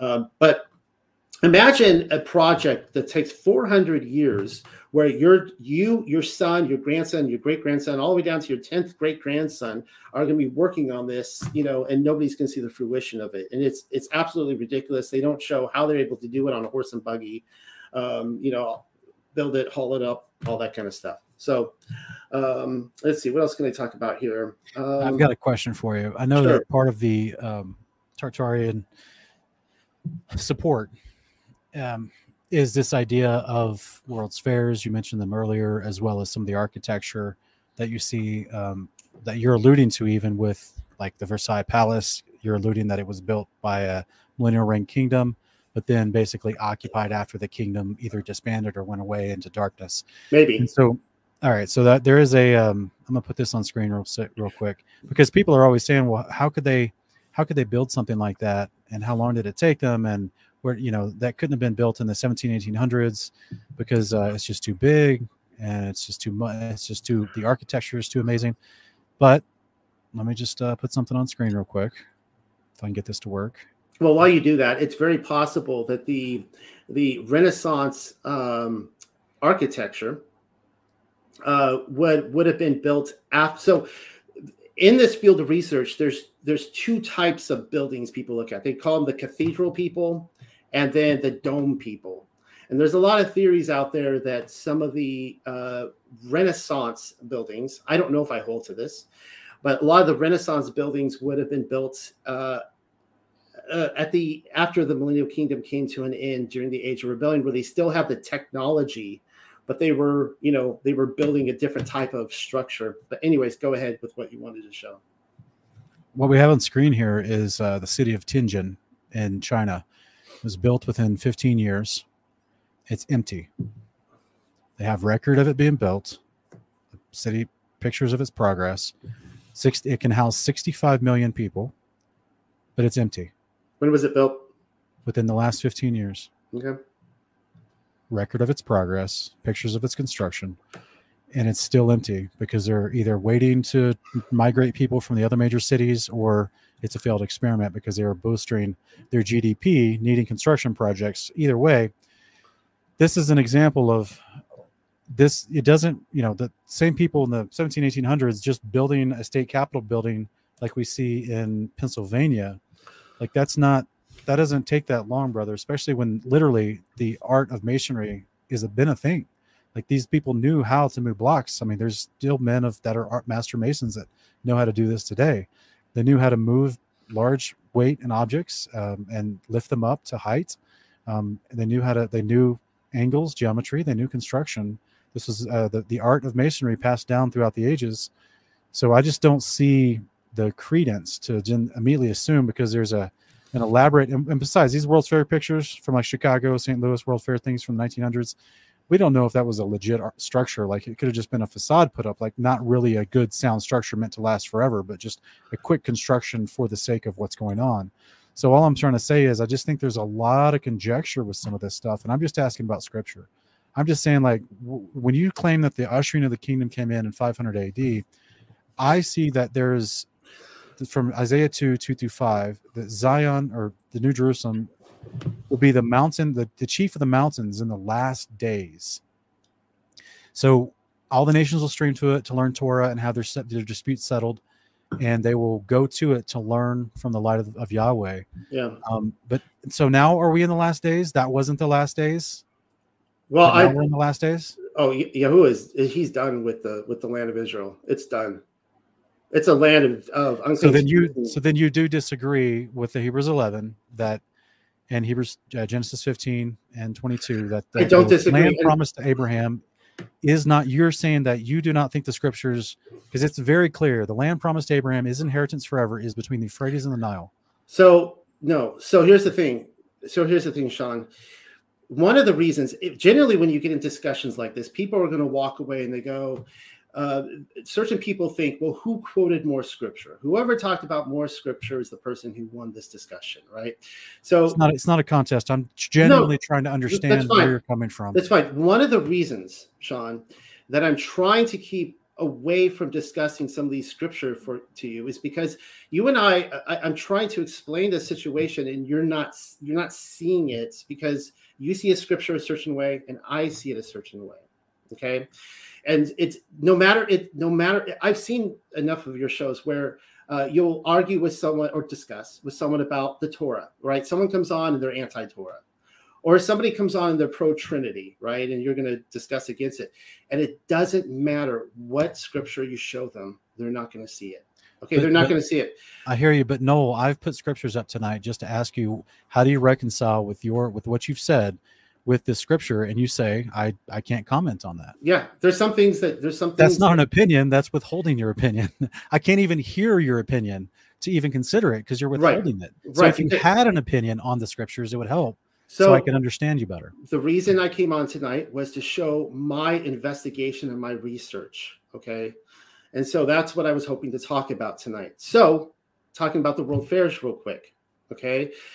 Now, you had said that they could have mocked that whole thing up, but it's not taking into account a lot of the irregularities. Uh, let me just let me just talk about this backdoor approach real quick. Um, the flat Earth, okay. A lot of people, uh, you could, Sean, you could show them passages about the, the flat Earth, and you could show them again and again about the firmament and about you know the the great deep and the pillars of the earth and the sun and the moon moving eh, or the the sun moving and the earth you know or the sun standing still you, you know what i mean? The sun moves the earth stands still. They're not going to get it. Some people are not going to get it. You could show them time and time again they're like ah, sorry i don't get it. Sometimes though one of the great things about the flat earth is that something you can go out and you can evaluate for yourself and it has brought many people to the bible Okay. So right now you have this whole movement of people out there researching the mud flood and Tartary, and they hate the Bible. Okay. They're flat earthists. They don't want anything to do with the Bible. And so when you come in and you show them that, look, what you're researching right here, and this is legitimate stuff, the Bible actually explains this. You have to get out of, you know, the box of, you know, doctrines and so on and so forth, preconceived notions but it actually does line up really well. Okay. And many people are coming to the Torah because of this. Many people in my ministry have come to me, go, No, I didn't even know about the Torah. And all of a sudden, I learned that there was this king, and this king had these laws, and that the people rebelled against those laws. And I wanted to know what those laws were. And then I learned about this eternal law, and I want to obey that. I don't want to disobey the king. Okay. And many people are coming to the truth through this. But argue it's it's like preterism. I could sit here all day and argue uh, why I believe the New Testament is written to the 40 year generation from Yahushua HaMashiach to, to the temple being destroyed. And 99% of Christians aren't going to get it. They're not going to get it. It doesn't matter what you show them. They're like, I that's not my worldview. That's not my preconceived notion. I believe we're, you know, Revelation is still future tense, right? Okay. Let me just comment on this on San Francisco real quick. All right. You've probably seen the Urbano Monte map. It was Rob Skiba who actually made it popular for a lot of um, flat earthers. The Urbano Monte map is an incredible, huge map of the uh, AE uh, projection. All right. Now it's officially dated to 1587. All right.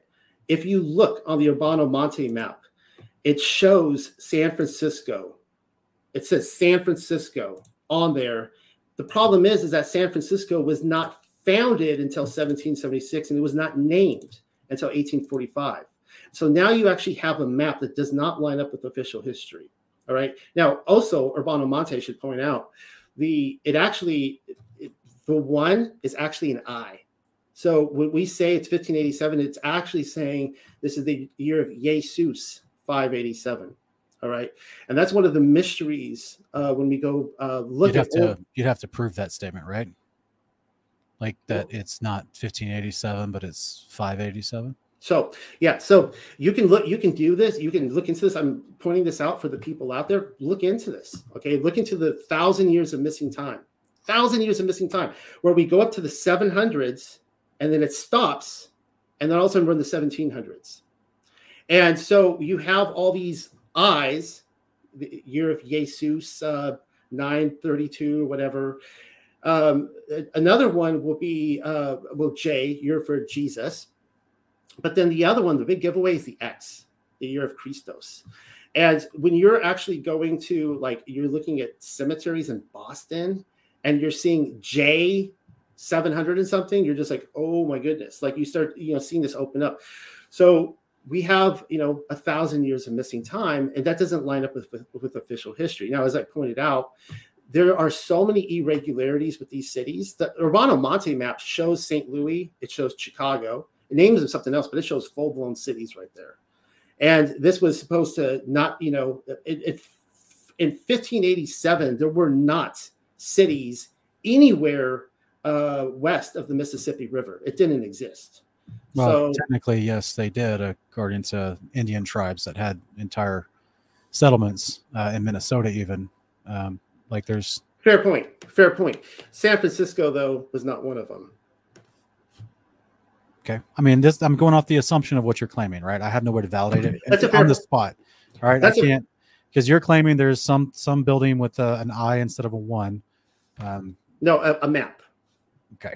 All right. And yeah. and you're saying that this is all happening in the Americas, but the what about genealogical records? So you believe that all the uh, Asiatic countries were a part of this as well, and that uh, all of Indians' records, uh, China's vast extensive records of families and genealogies yeah. that the communists burned in the 1950s that they mm-hmm. had dating back to the Han dynasties. And you think all that was just fabricated over time?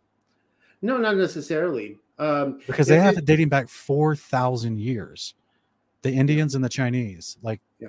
they have well, records of uh, emperors, changeovers, dynasties, creeds, what they taught in doctrine, how they, I mean, like, so you're saying all the like all the Mesopotamian cylinder seals that are found, uh, which which give out timelines and exchanges, and uh, like so you're just saying all that's been fabricated. I, I have to understand if you're saying no, I'm not, worldwide. No, no, a lot of people are. Uh, a lot of people will say that yes, the uh, we do know that a lot was fabricated. I mean, a, a lot of the the Jesuits, the Benedictine monks, they did fabricate a lot of stuff. Um, I don't think that it was all fabricated. So one of the ways I like to talk about history now, we can look at in the media today, it's all lies. They're fabricating everything. And so how much of history is like this? So uh, one of the ways I like to look at history is uh, I'm going to go here right now is looking at the Holocaust. All right. So most people, when they look at Auschwitz, they think of a terrible. No, I need to back up here and tell everyone World War II sucked it was bad for everybody. Okay, I would not want to be in World War II. Uh, you know, either you're running alongside a tank or dodging bombs going off. You know, as the Allies are firebombing everybody. Right? It was a terrible time. Uh, in Auschwitz, most people look at that and they all they see is gas chambers. That's all they see, and yet if I were, you know, trying to eliminate a human race, I would not build. And I have the Audubon, I have the most pristine tanks.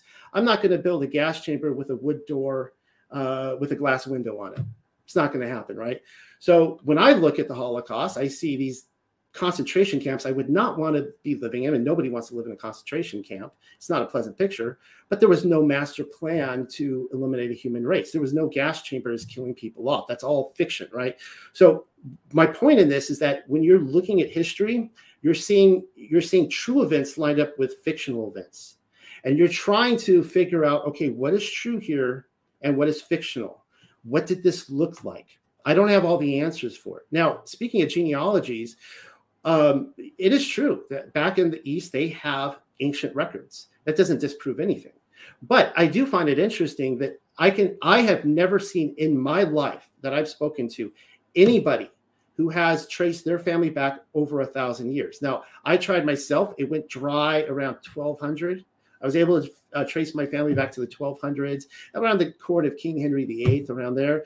Um, I spoke to a professional genealogist recently and she was telling me that um, it seems as though 1500 years ago all records come to an end And there, she was telling me that there appears to be some sort of huge reset event. We're talking about the year 500, in which the Earth was repopulated again. And okay, real quick, I'm, I'm sorry to interrupt you. I got a super chat.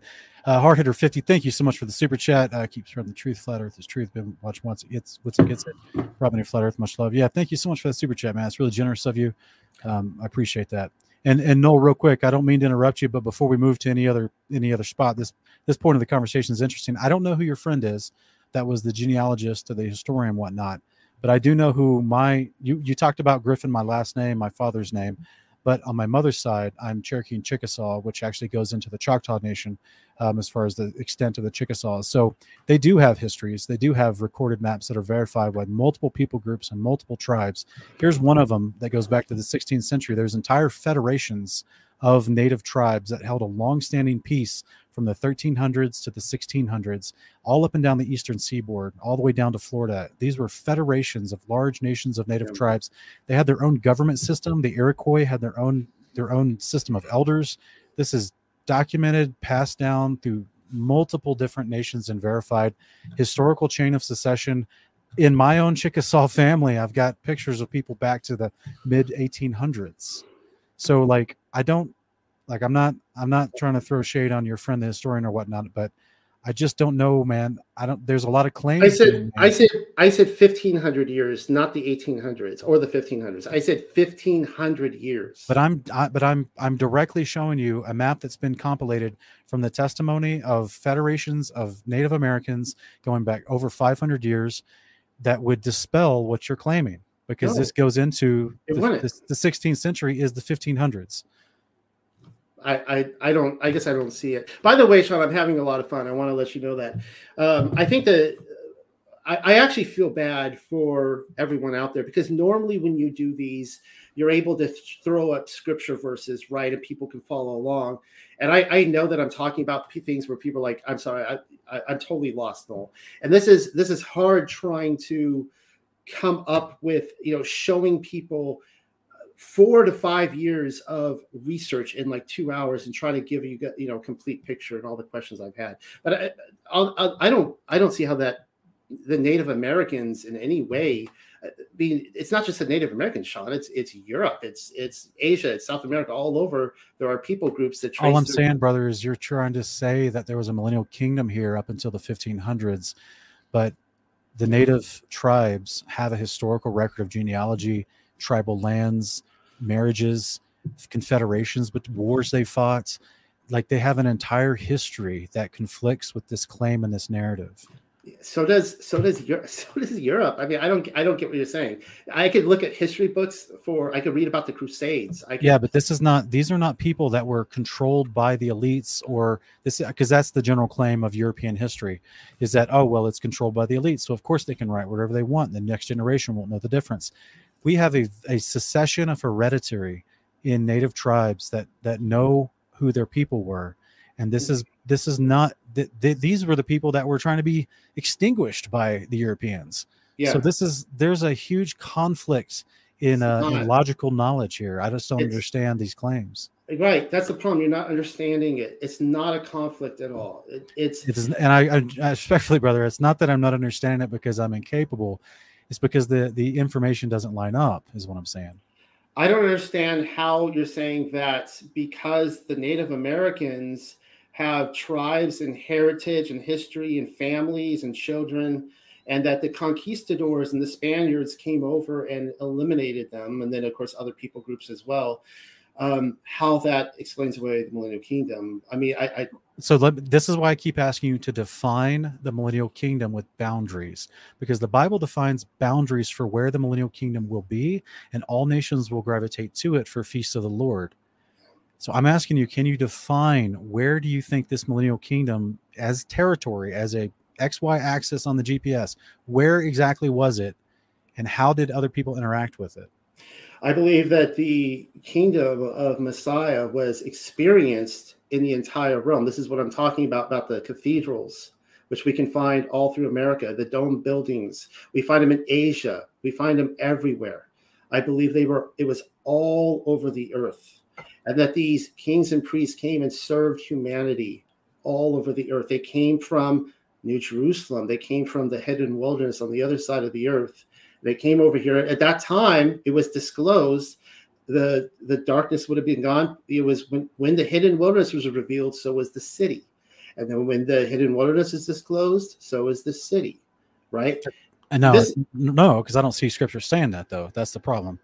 Well, I showed you that. But in, I, in I hear, actually, it says this, the the token which you've been seeing, which is a city that has now been removed, will then be seen. So it didn't quite say what you claimed of it, but I, we talk about that passage all the time, brother. We, we quote it. We've done whole videos on that passage, uh, Second Ezra seven twenty six. In fact, I got in an unfortunate um, heated discussion with some other brothers that we know about that passage because I was, you know, trying to show them here, here's the direct concept that the Garden of Eden was on the ground, was withdrawn, it comes back made bigger as the New Jerusalem.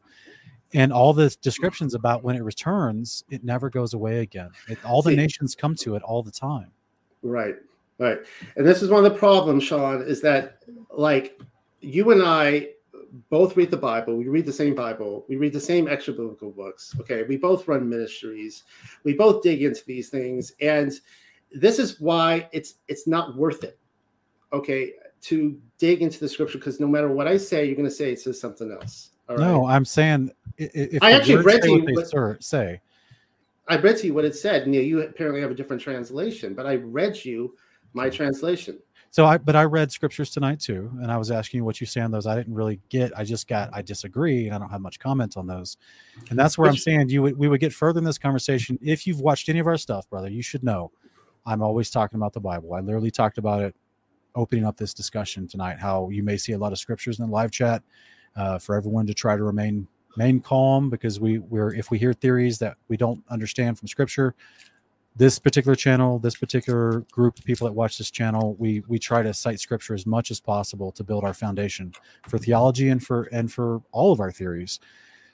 So I get it if we disagree. It's not it's not that we just disagree in interpretation of a passage. I'm not hearing a lot of interpretation from you about a passage. So all I'm asking for, is can you show from scripture what you're claiming that the New Jerusalem was here on earth and somehow the people who I think the Bible says the people are supposed to live inside of it, the resurrected saints live inside of it. You're saying, no, they lived all across the earth. Yeah. Okay. So do you have a scripture that would tell me that? Because I've got other scriptures that say they will never have to leave the city. That is their inheritance. That's where they live. Sean, so I will invite everybody because you keep talking about how you're, all based on scripture here, and anyone who follows my work knows that I'm actually, uh, when it comes to greater Tartary research, I'm actually pretty slow at it because everything I do is trying to be based on scriptural passages. Okay. So I'm going to invite everybody uh, to who would like to learn more about my position on the scripture. I've got dozens of papers. I've got dozens of books. You can come read that. Okay. I'm not going to come on here tonight, uh, Sean, and you know argue about scripture. I'll smoke a cigar, if you will. I mean, I'll I'll let you talk about it and, and disprove me using scripture, and I'll just sit here and smoke.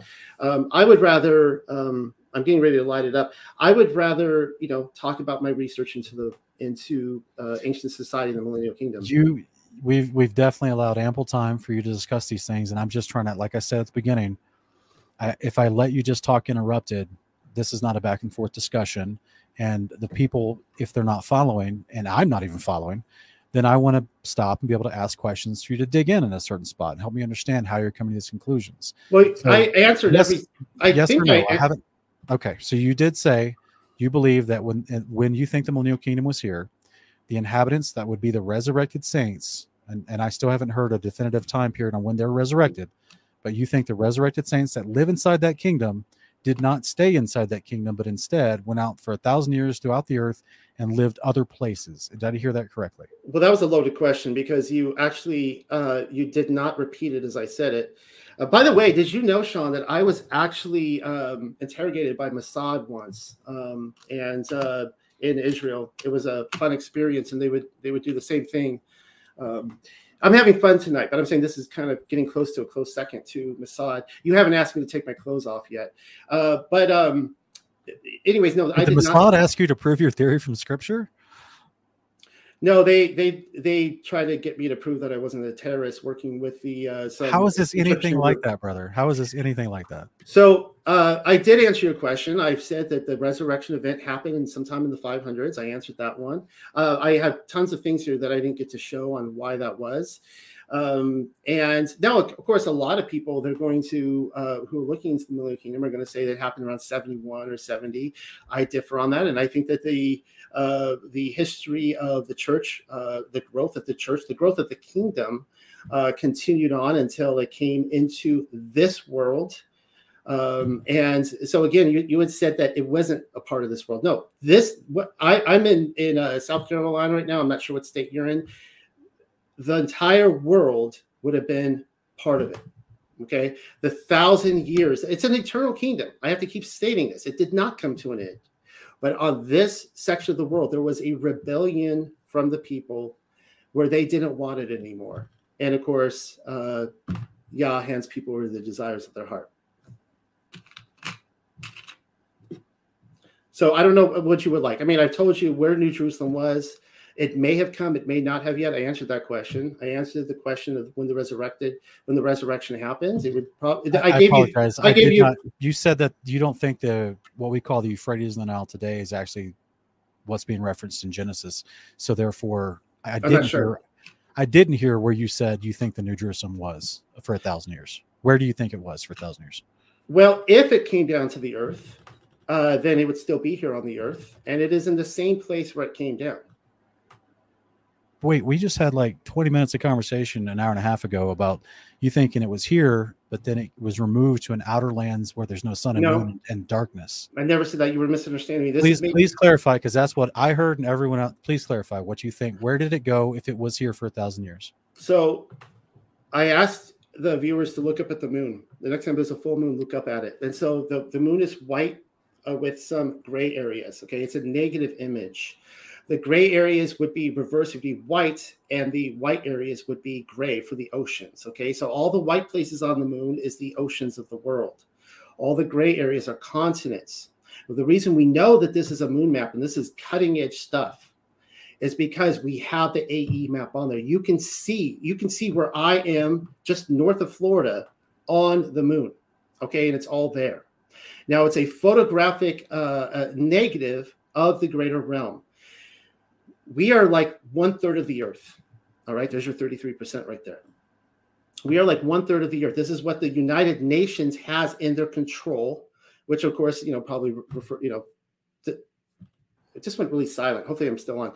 Um, You're still on. And there are all these continents to the north of us. Okay.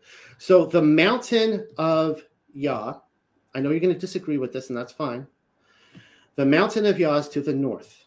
Okay, Mount Zion is it is that the plot of land in Israel. I do think it's the plot. I do think that's probably Israel.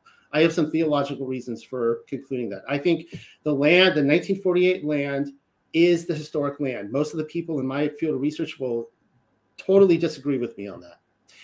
But I think that Yah is done with that land. I think a, a Revelation is very clear it ends that it is a, it it ends kind of on a on a on a down note because on one hand you have this land that Abraham was physically promised, this promised land, but of course as we read in Hebrews, he's looking forward to a greater land, right?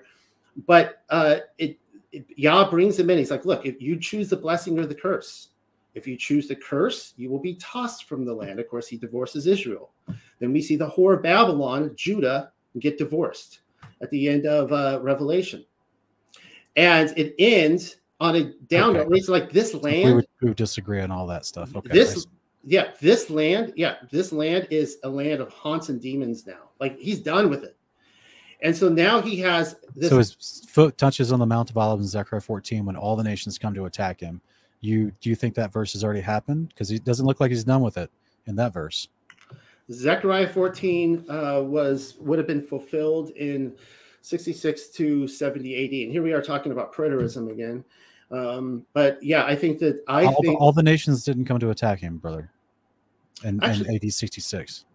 Uh, actually, yeah, the, the Roman garrisons that came in, they had uh, people from all over the world uh, in there, and I'm not just from different nations, like different platoons and such. Okay. Uh, So it wasn't just Romans that came in. It was actually a, a wide conglomerate to come in and They were crush the destroyed with fire to the point where their eyes melted from their sockets before they fell to the ground.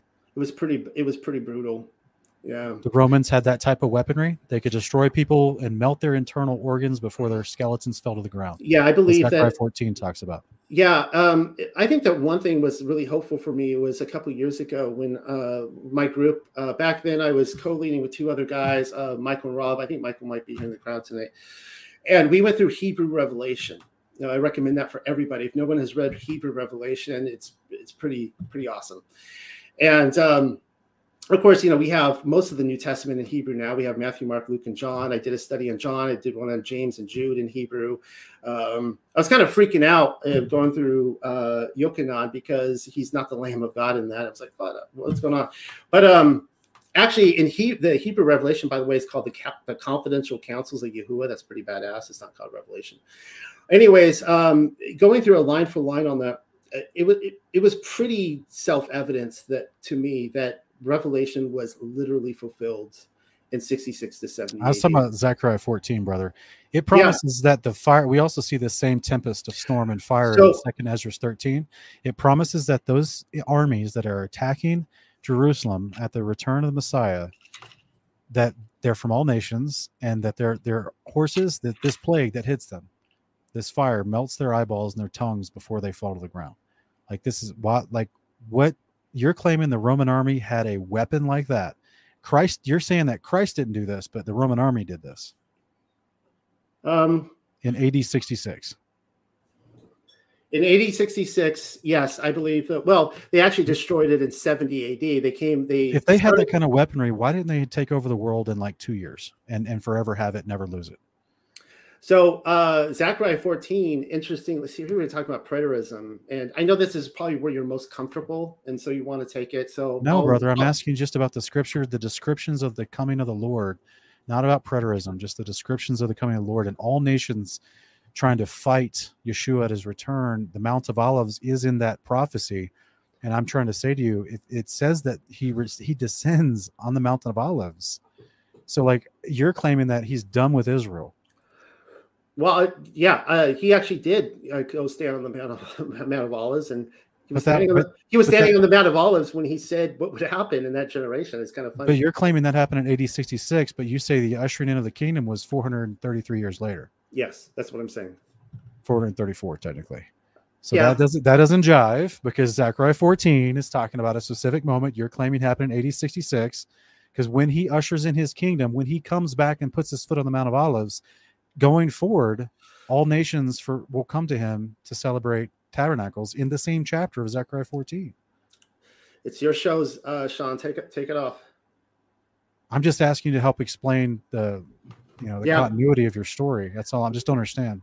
Well, the continuity of my story makes total sense. I put a lot of work into this, and uh, see, that here's the thing: if I start talking about Matthew 24, we're going to get into the argument of this and that generation. You know, if I start talking about Luke 17 and how Luke 17 actually mirrors Zechariah 14 and how he says that the prophets will be fulfilled, like it- it's to me, I'm looking at this and going, all the prophets were fulfilled like Yahushua HaMashiach came as the last prophet to say, everything you've read, it's happening to this generation. And see, here's the thing. Then then why is Peter talking about it happening for a distant gen- like I, I'm little confused, I guess, on the eschatology, but it's okay. We can have disagreements on eschatology. Just call me an, just call me an eschatological tartar. Okay. Okay. So yeah, this is where do you believe that there's descriptions um, of the Old Testament about the kingdom come in the Old Testament? Yeah. Okay. So, but you think it happened in AD 500, not AD 66. Well, technically, if I were to take that uh, typical preterist route, I would probably say 71. They usually say 70, 71, maybe 72, uh, because technically the, you know, you have like a, a war that I can't remember when the war ended. It was 71, 72. Okay.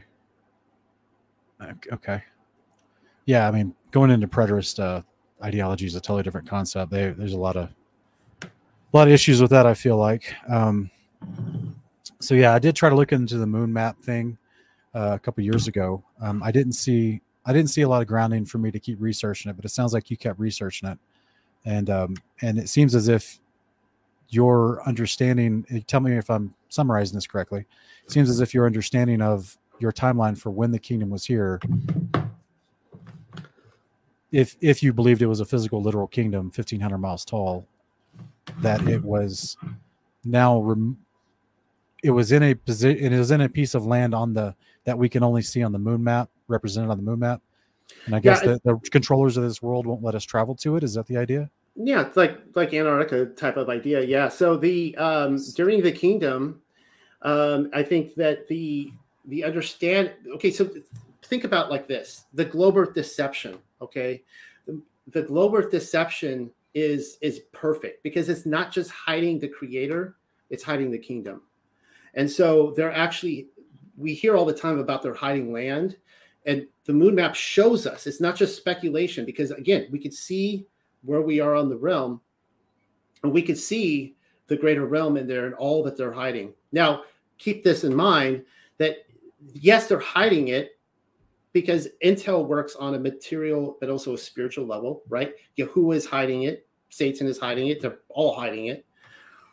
But it's not like any of us could just go travel there, right? It's total darkness, total ice. There are a lot of accounts a lot of accounts, Sean, of ancient texts of talking about how people were specifically taken over to this other part of the world to see it. The people call it the, uh, the Isle of Bless. The, the Native Americans talk about it too, the Isle of Bless. Uh, I just read to my group, He Walked the Americas. Um, I, I, had forgotten to mention that earlier when I talked about how Yahushua HaMashiach came to the Americas. But they talked about that too, how he sailed. It said at the end of it, he sailed to the Isle of Blessed and he actually had a whole entourage of ships. It's pretty cool. He had like three ships with him, a bunch of dudes uh, wearing armor and stuff. Uh, and um, so, yes, during the kingdom, the entire expanse of the earth. Let me help explain this to any of the Tolkien fans out there. Um, there's probably some Tolkien fans in the house, and Tolkien was like into some deep stuff, and C.S. Lewis was too. And one of the he talked about how uh, Middle Earth was originally created to be flat. It was this huge flat plane. And then he gives this story about the, uh, if everyone remembers the trilogy, the guy who became the king, Aragorn, he came from this civilization that was kind of like Atlantis. And that civilization was destroyed when the flat earth became a globe. Okay, they don't talk, they don't tell you that in the movies. All right. So Tolkien says the earth was flat, it became a globe. Okay.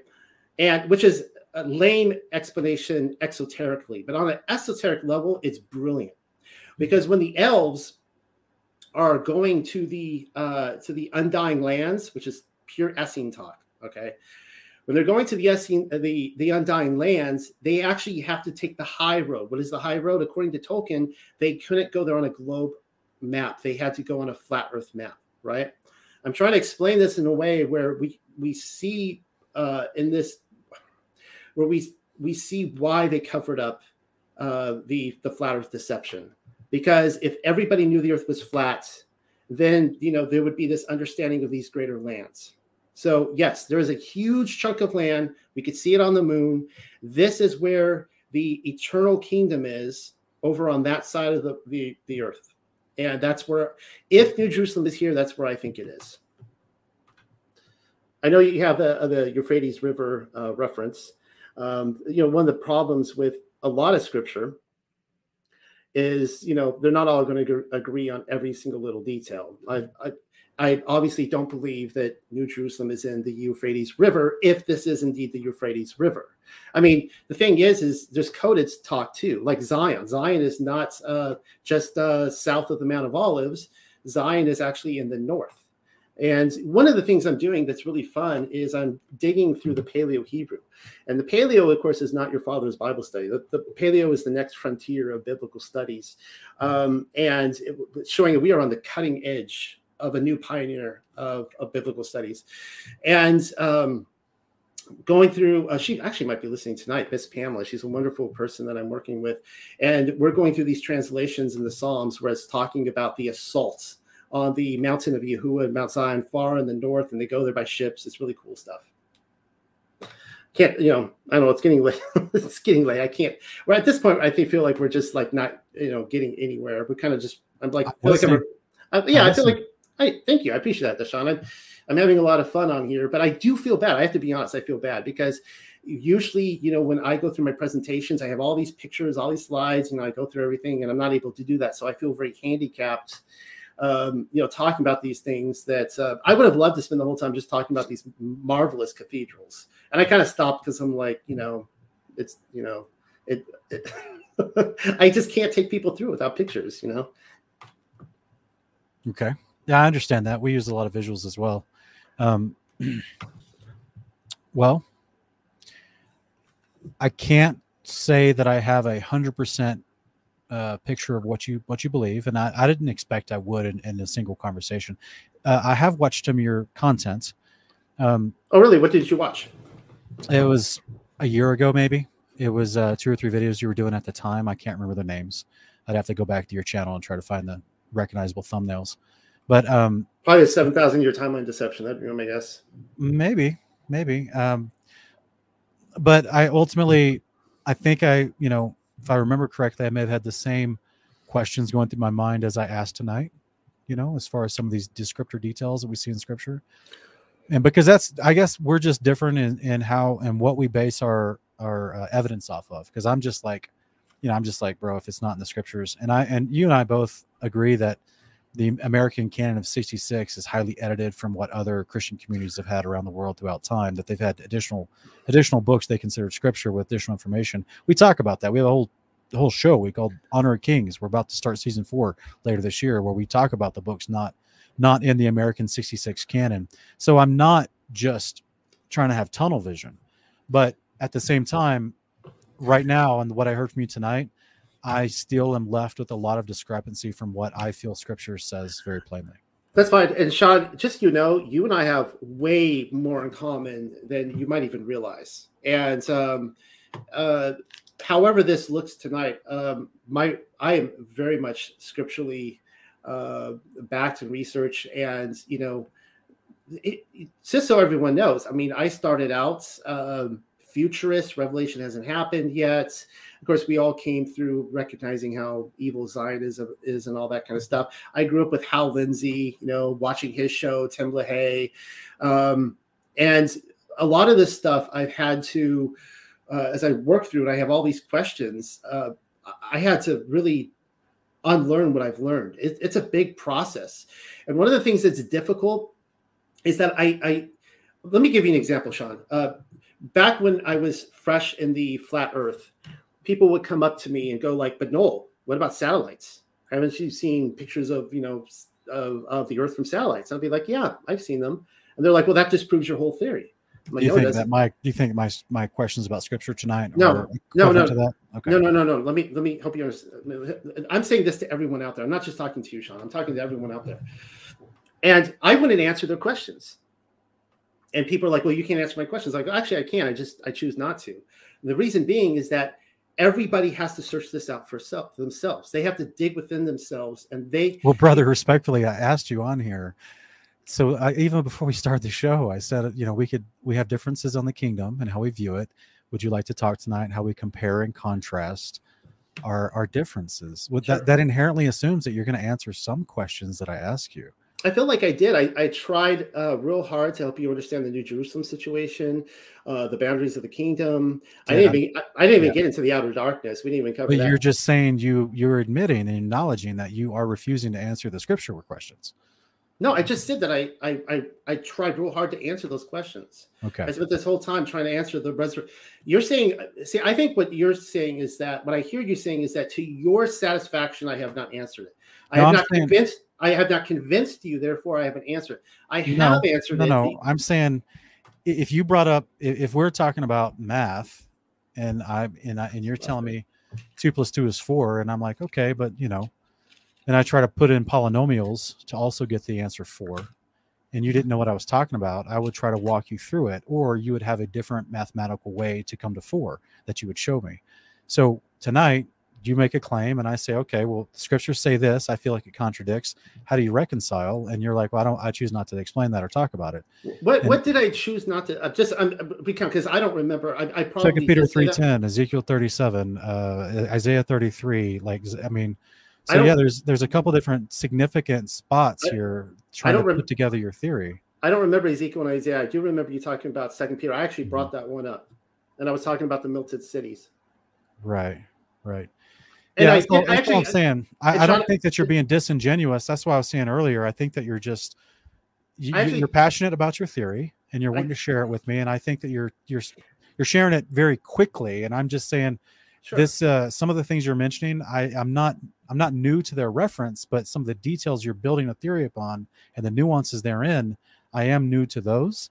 And I'm asking just for more clarification, so, but I yeah. felt that it was a little little little all over the place in right. some some areas. Okay. Okay. So you keep going back how I because of the heavens dissolving and you feel that I have not answered questions because of that one question. No, many questions, but that was one of them. I don't remember Ezekiel and Isaiah. I'm sorry. I really okay. don't.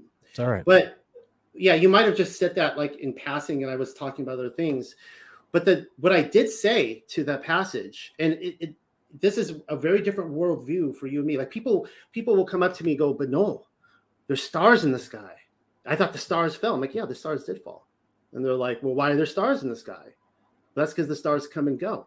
You know, one of the things uh, we have an account in uh, 1833 where there was on one night, uh, I think it was, uh, I don't remember what month, there were 150,000 stars falling per hour. There apparently there was, you know, I don't know how they could, you know, count millions of stars, but over. Wait, wait what are you? Where are you getting this information? What are you talking about? Oh, look up, just just look up, just look up stars fell 1800s. Google it. So the one of the things I'm looking at right now in the paleo is uh, we're trying to figure out uh, Miss Pam and I we're trying to figure out what are uh, what was created in the first week in the first creation week and it's interesting that a lot of the words that are being used are not creation words like uh, the the seeds the plants they're not creation words meaning that they pre-existed uh, but there are two things that are creation words the sun and the moon okay? Now one of the things we're looking at is were the stars created that week or did they pre-exist? And there's a big difference to say to command them to come forth versus actually creating them. And so one of so when people talk about the heavens dissolved and all this kind of stuff they have a certain um i almost like a post-newtonian kind of idea of it. And from my position i'm saying no the stars can all go bye-bye and they can all come back again. And that this may be a repeated event throughout history. So that's i tried to kind of answer that but i think maybe you didn't um, i think I've tried to answer everything to the best of my ability but i think maybe you're not you know there's just a disconnect and that's okay um you know uh, it, this is tough. This is a this is me coming on here with no visuals and nothing is is not easy trying to explain this to a group of people. They're like what is this guy talking about? Right? Something that i've researched for the last several years. Um but i have a lot of reasons for believing what i do. So again, when somebody sometimes when people explain something like, well, what about the heavens dissolving? It's like, how do I explain that?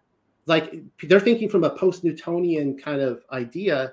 No, uh, I'm, I'm, thinking from a firmamentalist idea. I know where the stars are in the firmament model that's described in Scripture, and it doesn't say that stars are dissolving. It says the heavens dissolve, and so it's but it's to me, if you look into the Greek, it's it's it's the same day of the Lord event. This is what Peter's talking about in that chapter. Anyway, we have all these other descriptions in Matthew 24 and Revelation 6.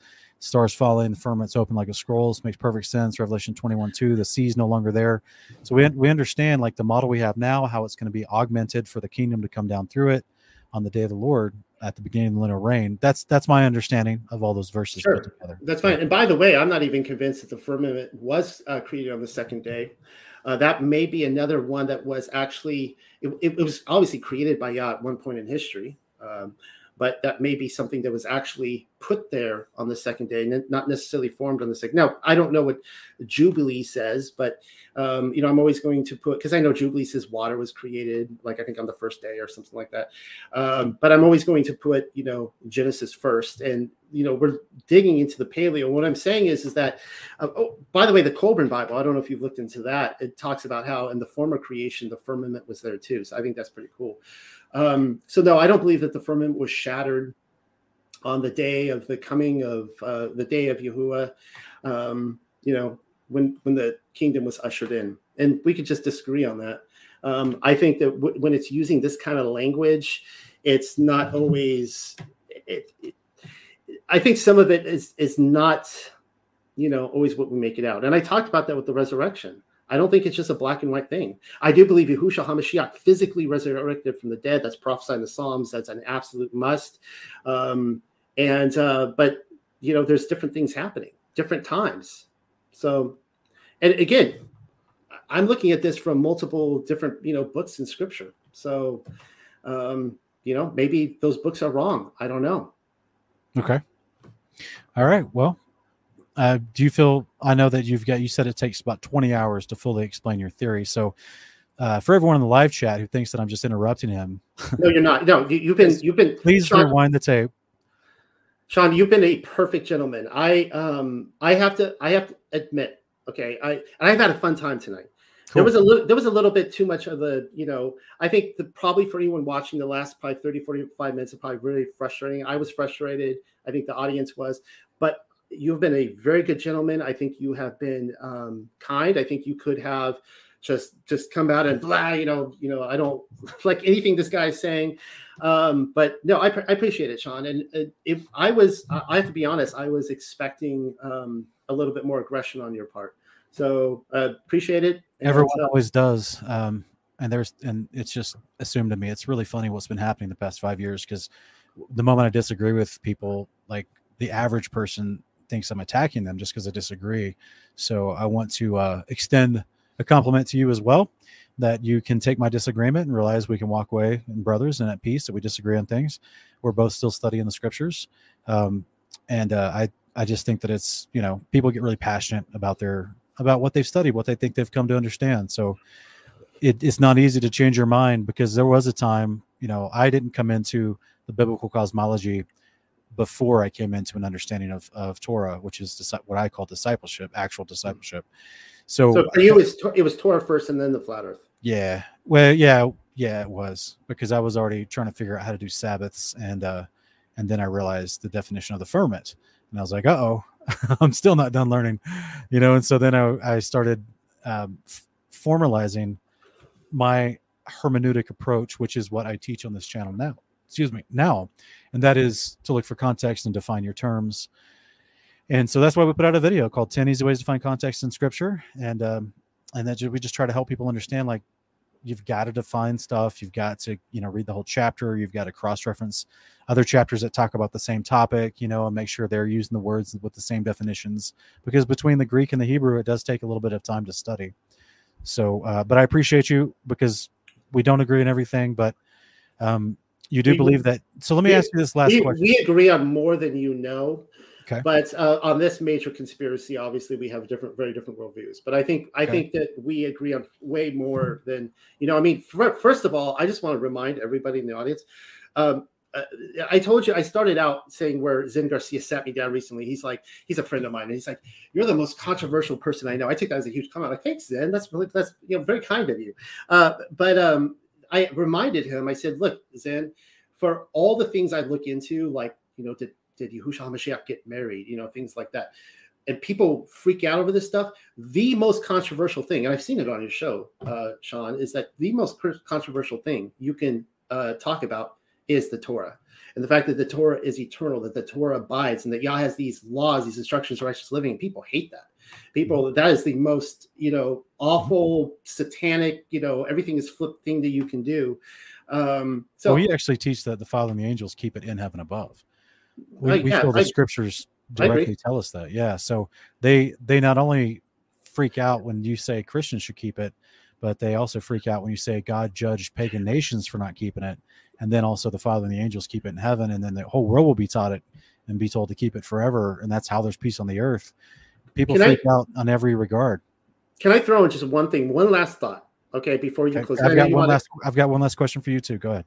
Well, I just want to throw out this observation that, that helps maybe people think about this because people are looking for evidence of did people actually uh, honor the Torah? Okay. Um, and I remember years ago when Rob Skiba was talking about, and he's, you know, he's really big on the Ephraim awakening. And uh, he was talking about how all the different uh, major languages out there in the world have Sabbath on the seventh day. Now, in modern English, we do not. We call it, you know, uh, what would we call it? Uh, Saturday. That's it. Saturday. And you know that the lunar Sabbath people, they're like, you know, worshiping Saturn. You know, but of course, English is a uh, a uh, a short season deception. I mean, if you go back to the Welsh language, it's like a completely foreign language. Anyways, my point is, I remember him talking about how about this, and I'm like, how in the world could that happen? And his explanation, I mean, he was trying the best he could. Of course, Rob Skiba would uh, disagree with me too, but he was like, well, you know, they were cast out of Israel and they went out everywhere and they changed the, the name to Sabbath. I'm like, wait a second, they were cast out of the land for not keeping the Sabbath. How in the world then did they go to all these world governments and convince them to change the name to Sabbath? Well, I present to everybody uh, some potential evidence that uh, we have ingrained all over the world on the seventh day, on the exact same day, the Sabbath day, and that all these people that we're not told about were keeping the Sabbath, at least a large chunk of the population. Um, I just want to throw that out there as a, a, something to think about. If people are looking for Torah in the past, I'm saying the Torah was upheld um, at this time. Anyway, Sean, go ahead.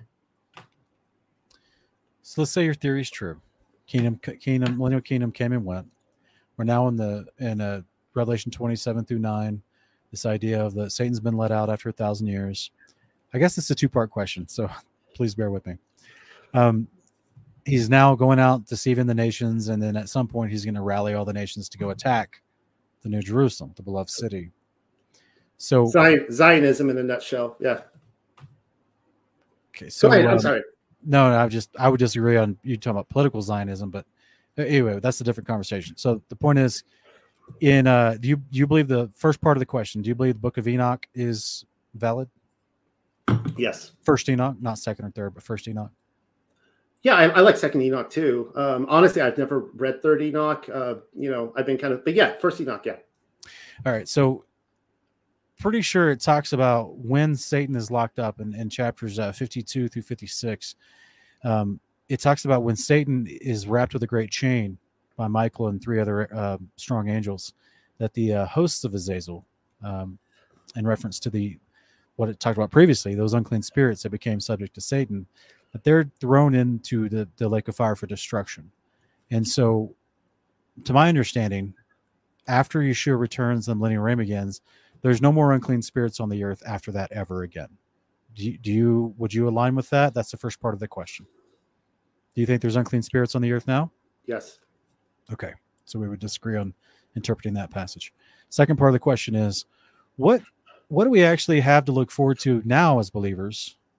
Um, what do you think is the wrap up to the story? Because from what I'm seeing from your exegesis of all this, after Satan rallies nations to go attack the beloved city, then what? Then what? Uh, what? What promise does believers have now to walk in faith and belief with Christ and expecting an inheritance later? Yeah, so uh, I would place ourselves in the tenth week of Enoch, um, and this is the week when the Watchers are released. I don't really get into that tonight, but you know, you have the United Nations, you have the the 190 uh, was it meteor craters of crypto uh, crypto was it whatever uh, craters, which may have caused the mud flood. By the way, that the energy that was released could have been the Watchers release.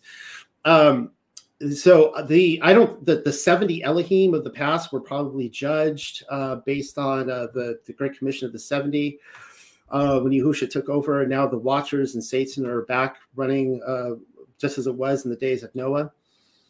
Um, and uh, where am I going with this? What am I trying to answer? I've already uh, forgot what. oh yeah, what we're looking forward to is the eighth great day. We still have the last light on the menorah to look forward to.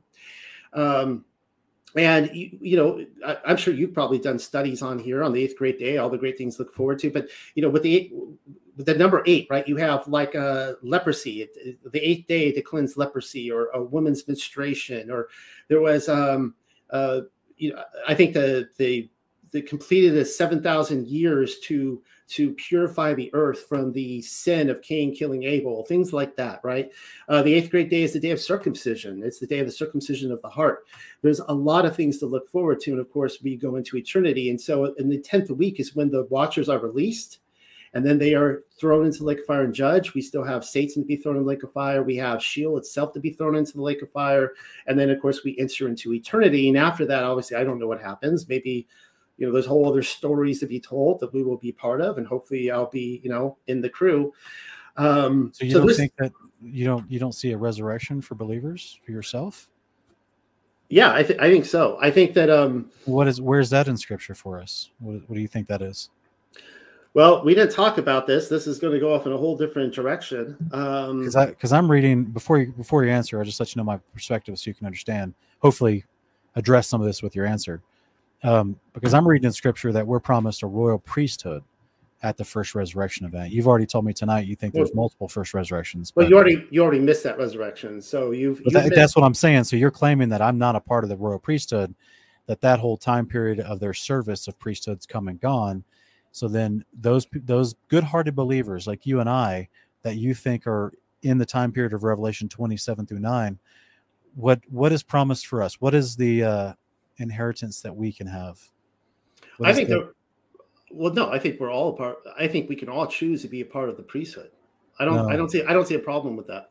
that's not the definition of a priest. We can't just nominate ourselves. You have to be ordained by Yahweh.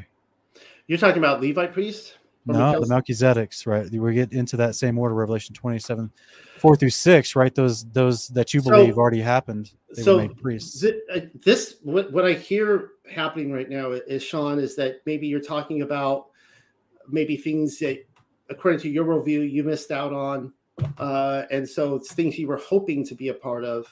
No, I'm I- asking from scripture if in your worldview, what you've described tonight, for all believers listening, what do you think is their hope of glory? What do you think is their Eternity. so just to be resurrected, to live where? Where would they live when they're resurrected? Uh, well, the whole earth is going to be cleansed. There's going to be no more sin, no more death. I don't really know. I don't know if I'm going to be in New Jerusalem or where, but it's going to be good. So you're saying that basically, Second Peter two nine, um, I mean Revelation twenty one, uh, Rev, uh, Revelation.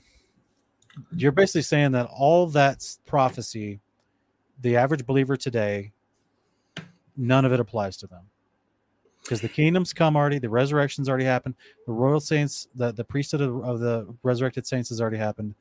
Um, so there's no like only thing to look left forward now is whenever you either get deceived or what killed. Is there martyrdom uh, prophesied for those who don't fall into Satan's deception in this Sean, season? I missed out on the Garden of Eden. I missed out on. No, I'm asking a genuine question. No, no, I am, and I'm answering it. I missed out on Mount, Mount Sinai. That would have been really awesome to be there.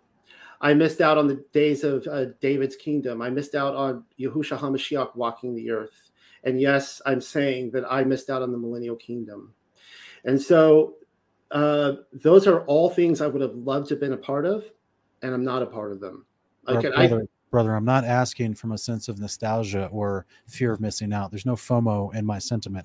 I'm genuinely asking for you, from your view, what would you, if you're, if the, what you're saying tonight is true, what would the believer who then reads the Bible have to look forward to in the future? Because I, I explained the circumcision of the heart is a great one. I said, look up all the, the context of what happens on the eighth great day. There's still a lot to look forward to. New Jerusalem to look forward to, eternity to look forward to, being the presence of the Most High to look forward to. okay, so then you don't you don't equate the New Jerusalem to the kingdom of God.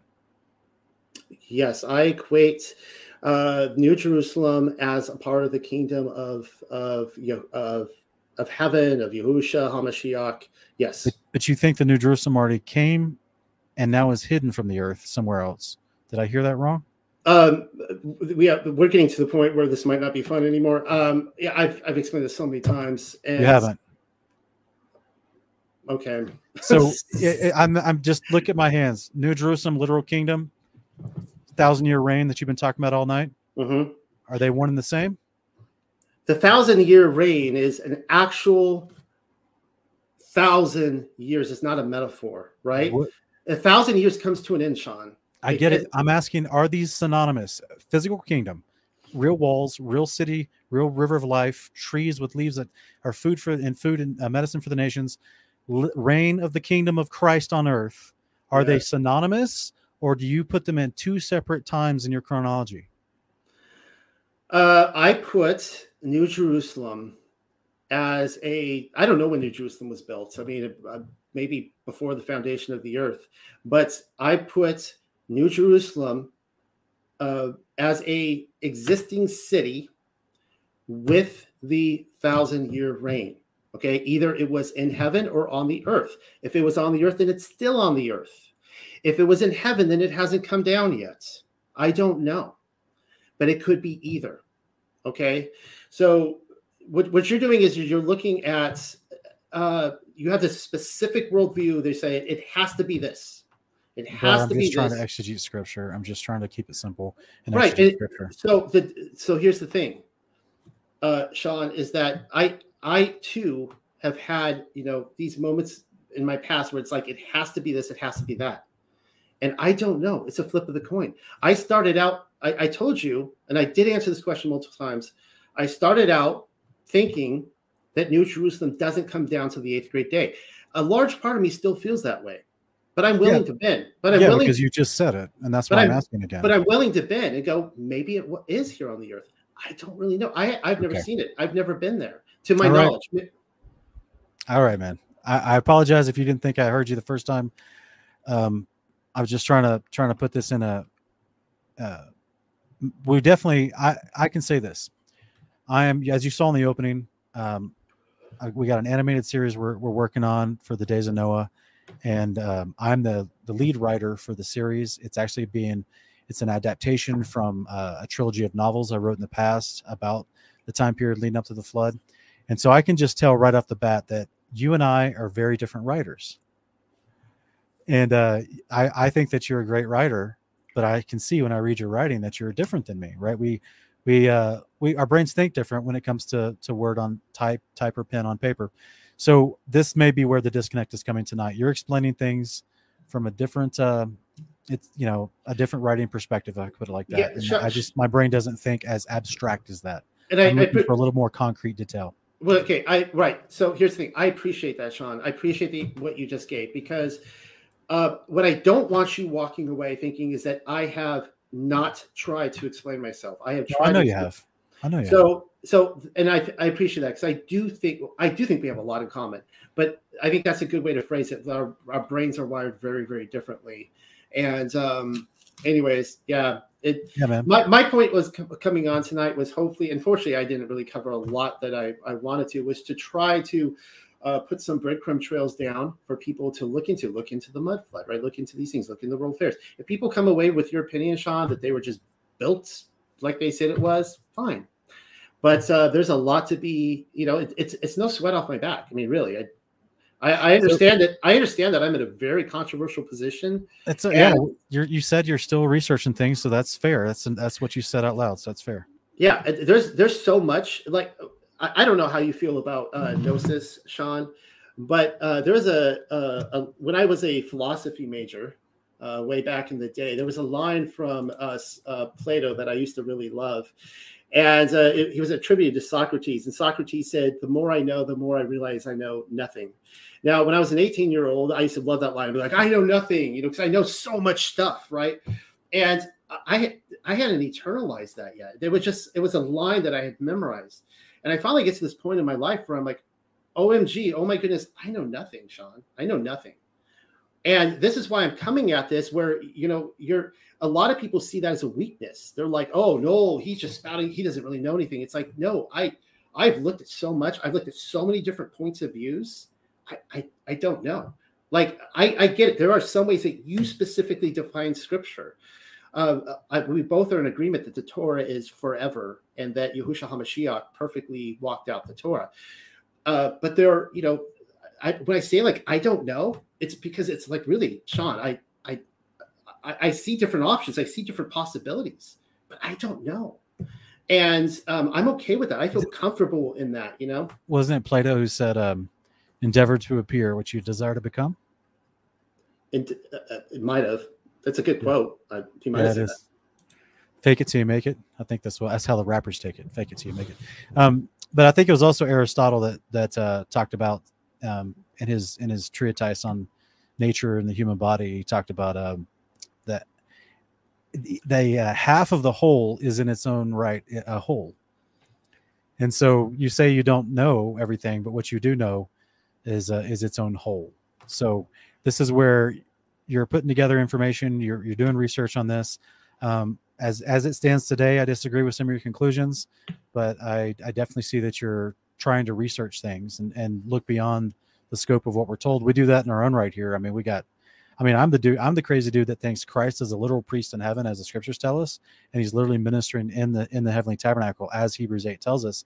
But most of Christians and even Torah observant Christians don't believe that. They think that it's all metaphor. So I, I agree with that. I, I, I and I've listened to your claims about the animal sacrifices. I know that's a big problem with the contention with a lot of people. That's one of the things where I would say, I don't know. I, I'm actually really curious to to. I'm still I think yeah. those things, but I yeah, don't know. But, but I do agree with you that he is a eternal priest. He's our high priest. Yeah, and that he is ministering. He's the second Adam. He is ministering to us, uh, and he might be doing sacrifice. I have no problem. I mean, I just read Matthew 22, 1 through 4, and wedding supper of the lamb, which Jeremiah 31 calls a Passover. And there's a there's a lamb slaughter. The fat and ox, uh, fat and ox, and the cows are slaughtered for the feast. So I mean, like, there's clearly going to be animals that we eat in heaven. So what's the point? What's the problem with temple sacrifices happening up there? Since it's just food presented for the priests and the father according to the law. Um, so anyway, but without going too deep into that, um, appreciate you taking the time to address the questions and um, yeah and we can we can have you on again and maybe we can talk more specifically about one topic that goes into this theory. Because tonight you mentioned a bunch of things we probably could have spent two hours on each topic you know? Yeah. So maybe in the future we can we can drill down on just one and you can bring some slides and visuals and stuff and we can look at it but um, yeah brother it's good to have you on. Yeah thanks for having me sean appreciate it. All right. Uh, well, guys thank you for everyone in the chat thank you for not getting too out of hand. I only had to mute a couple people but that's all good. Um, but you guys are great. Thank you for the super chats, everyone. And uh, and we'll call it a night. We appreciate you. We'll see you next time.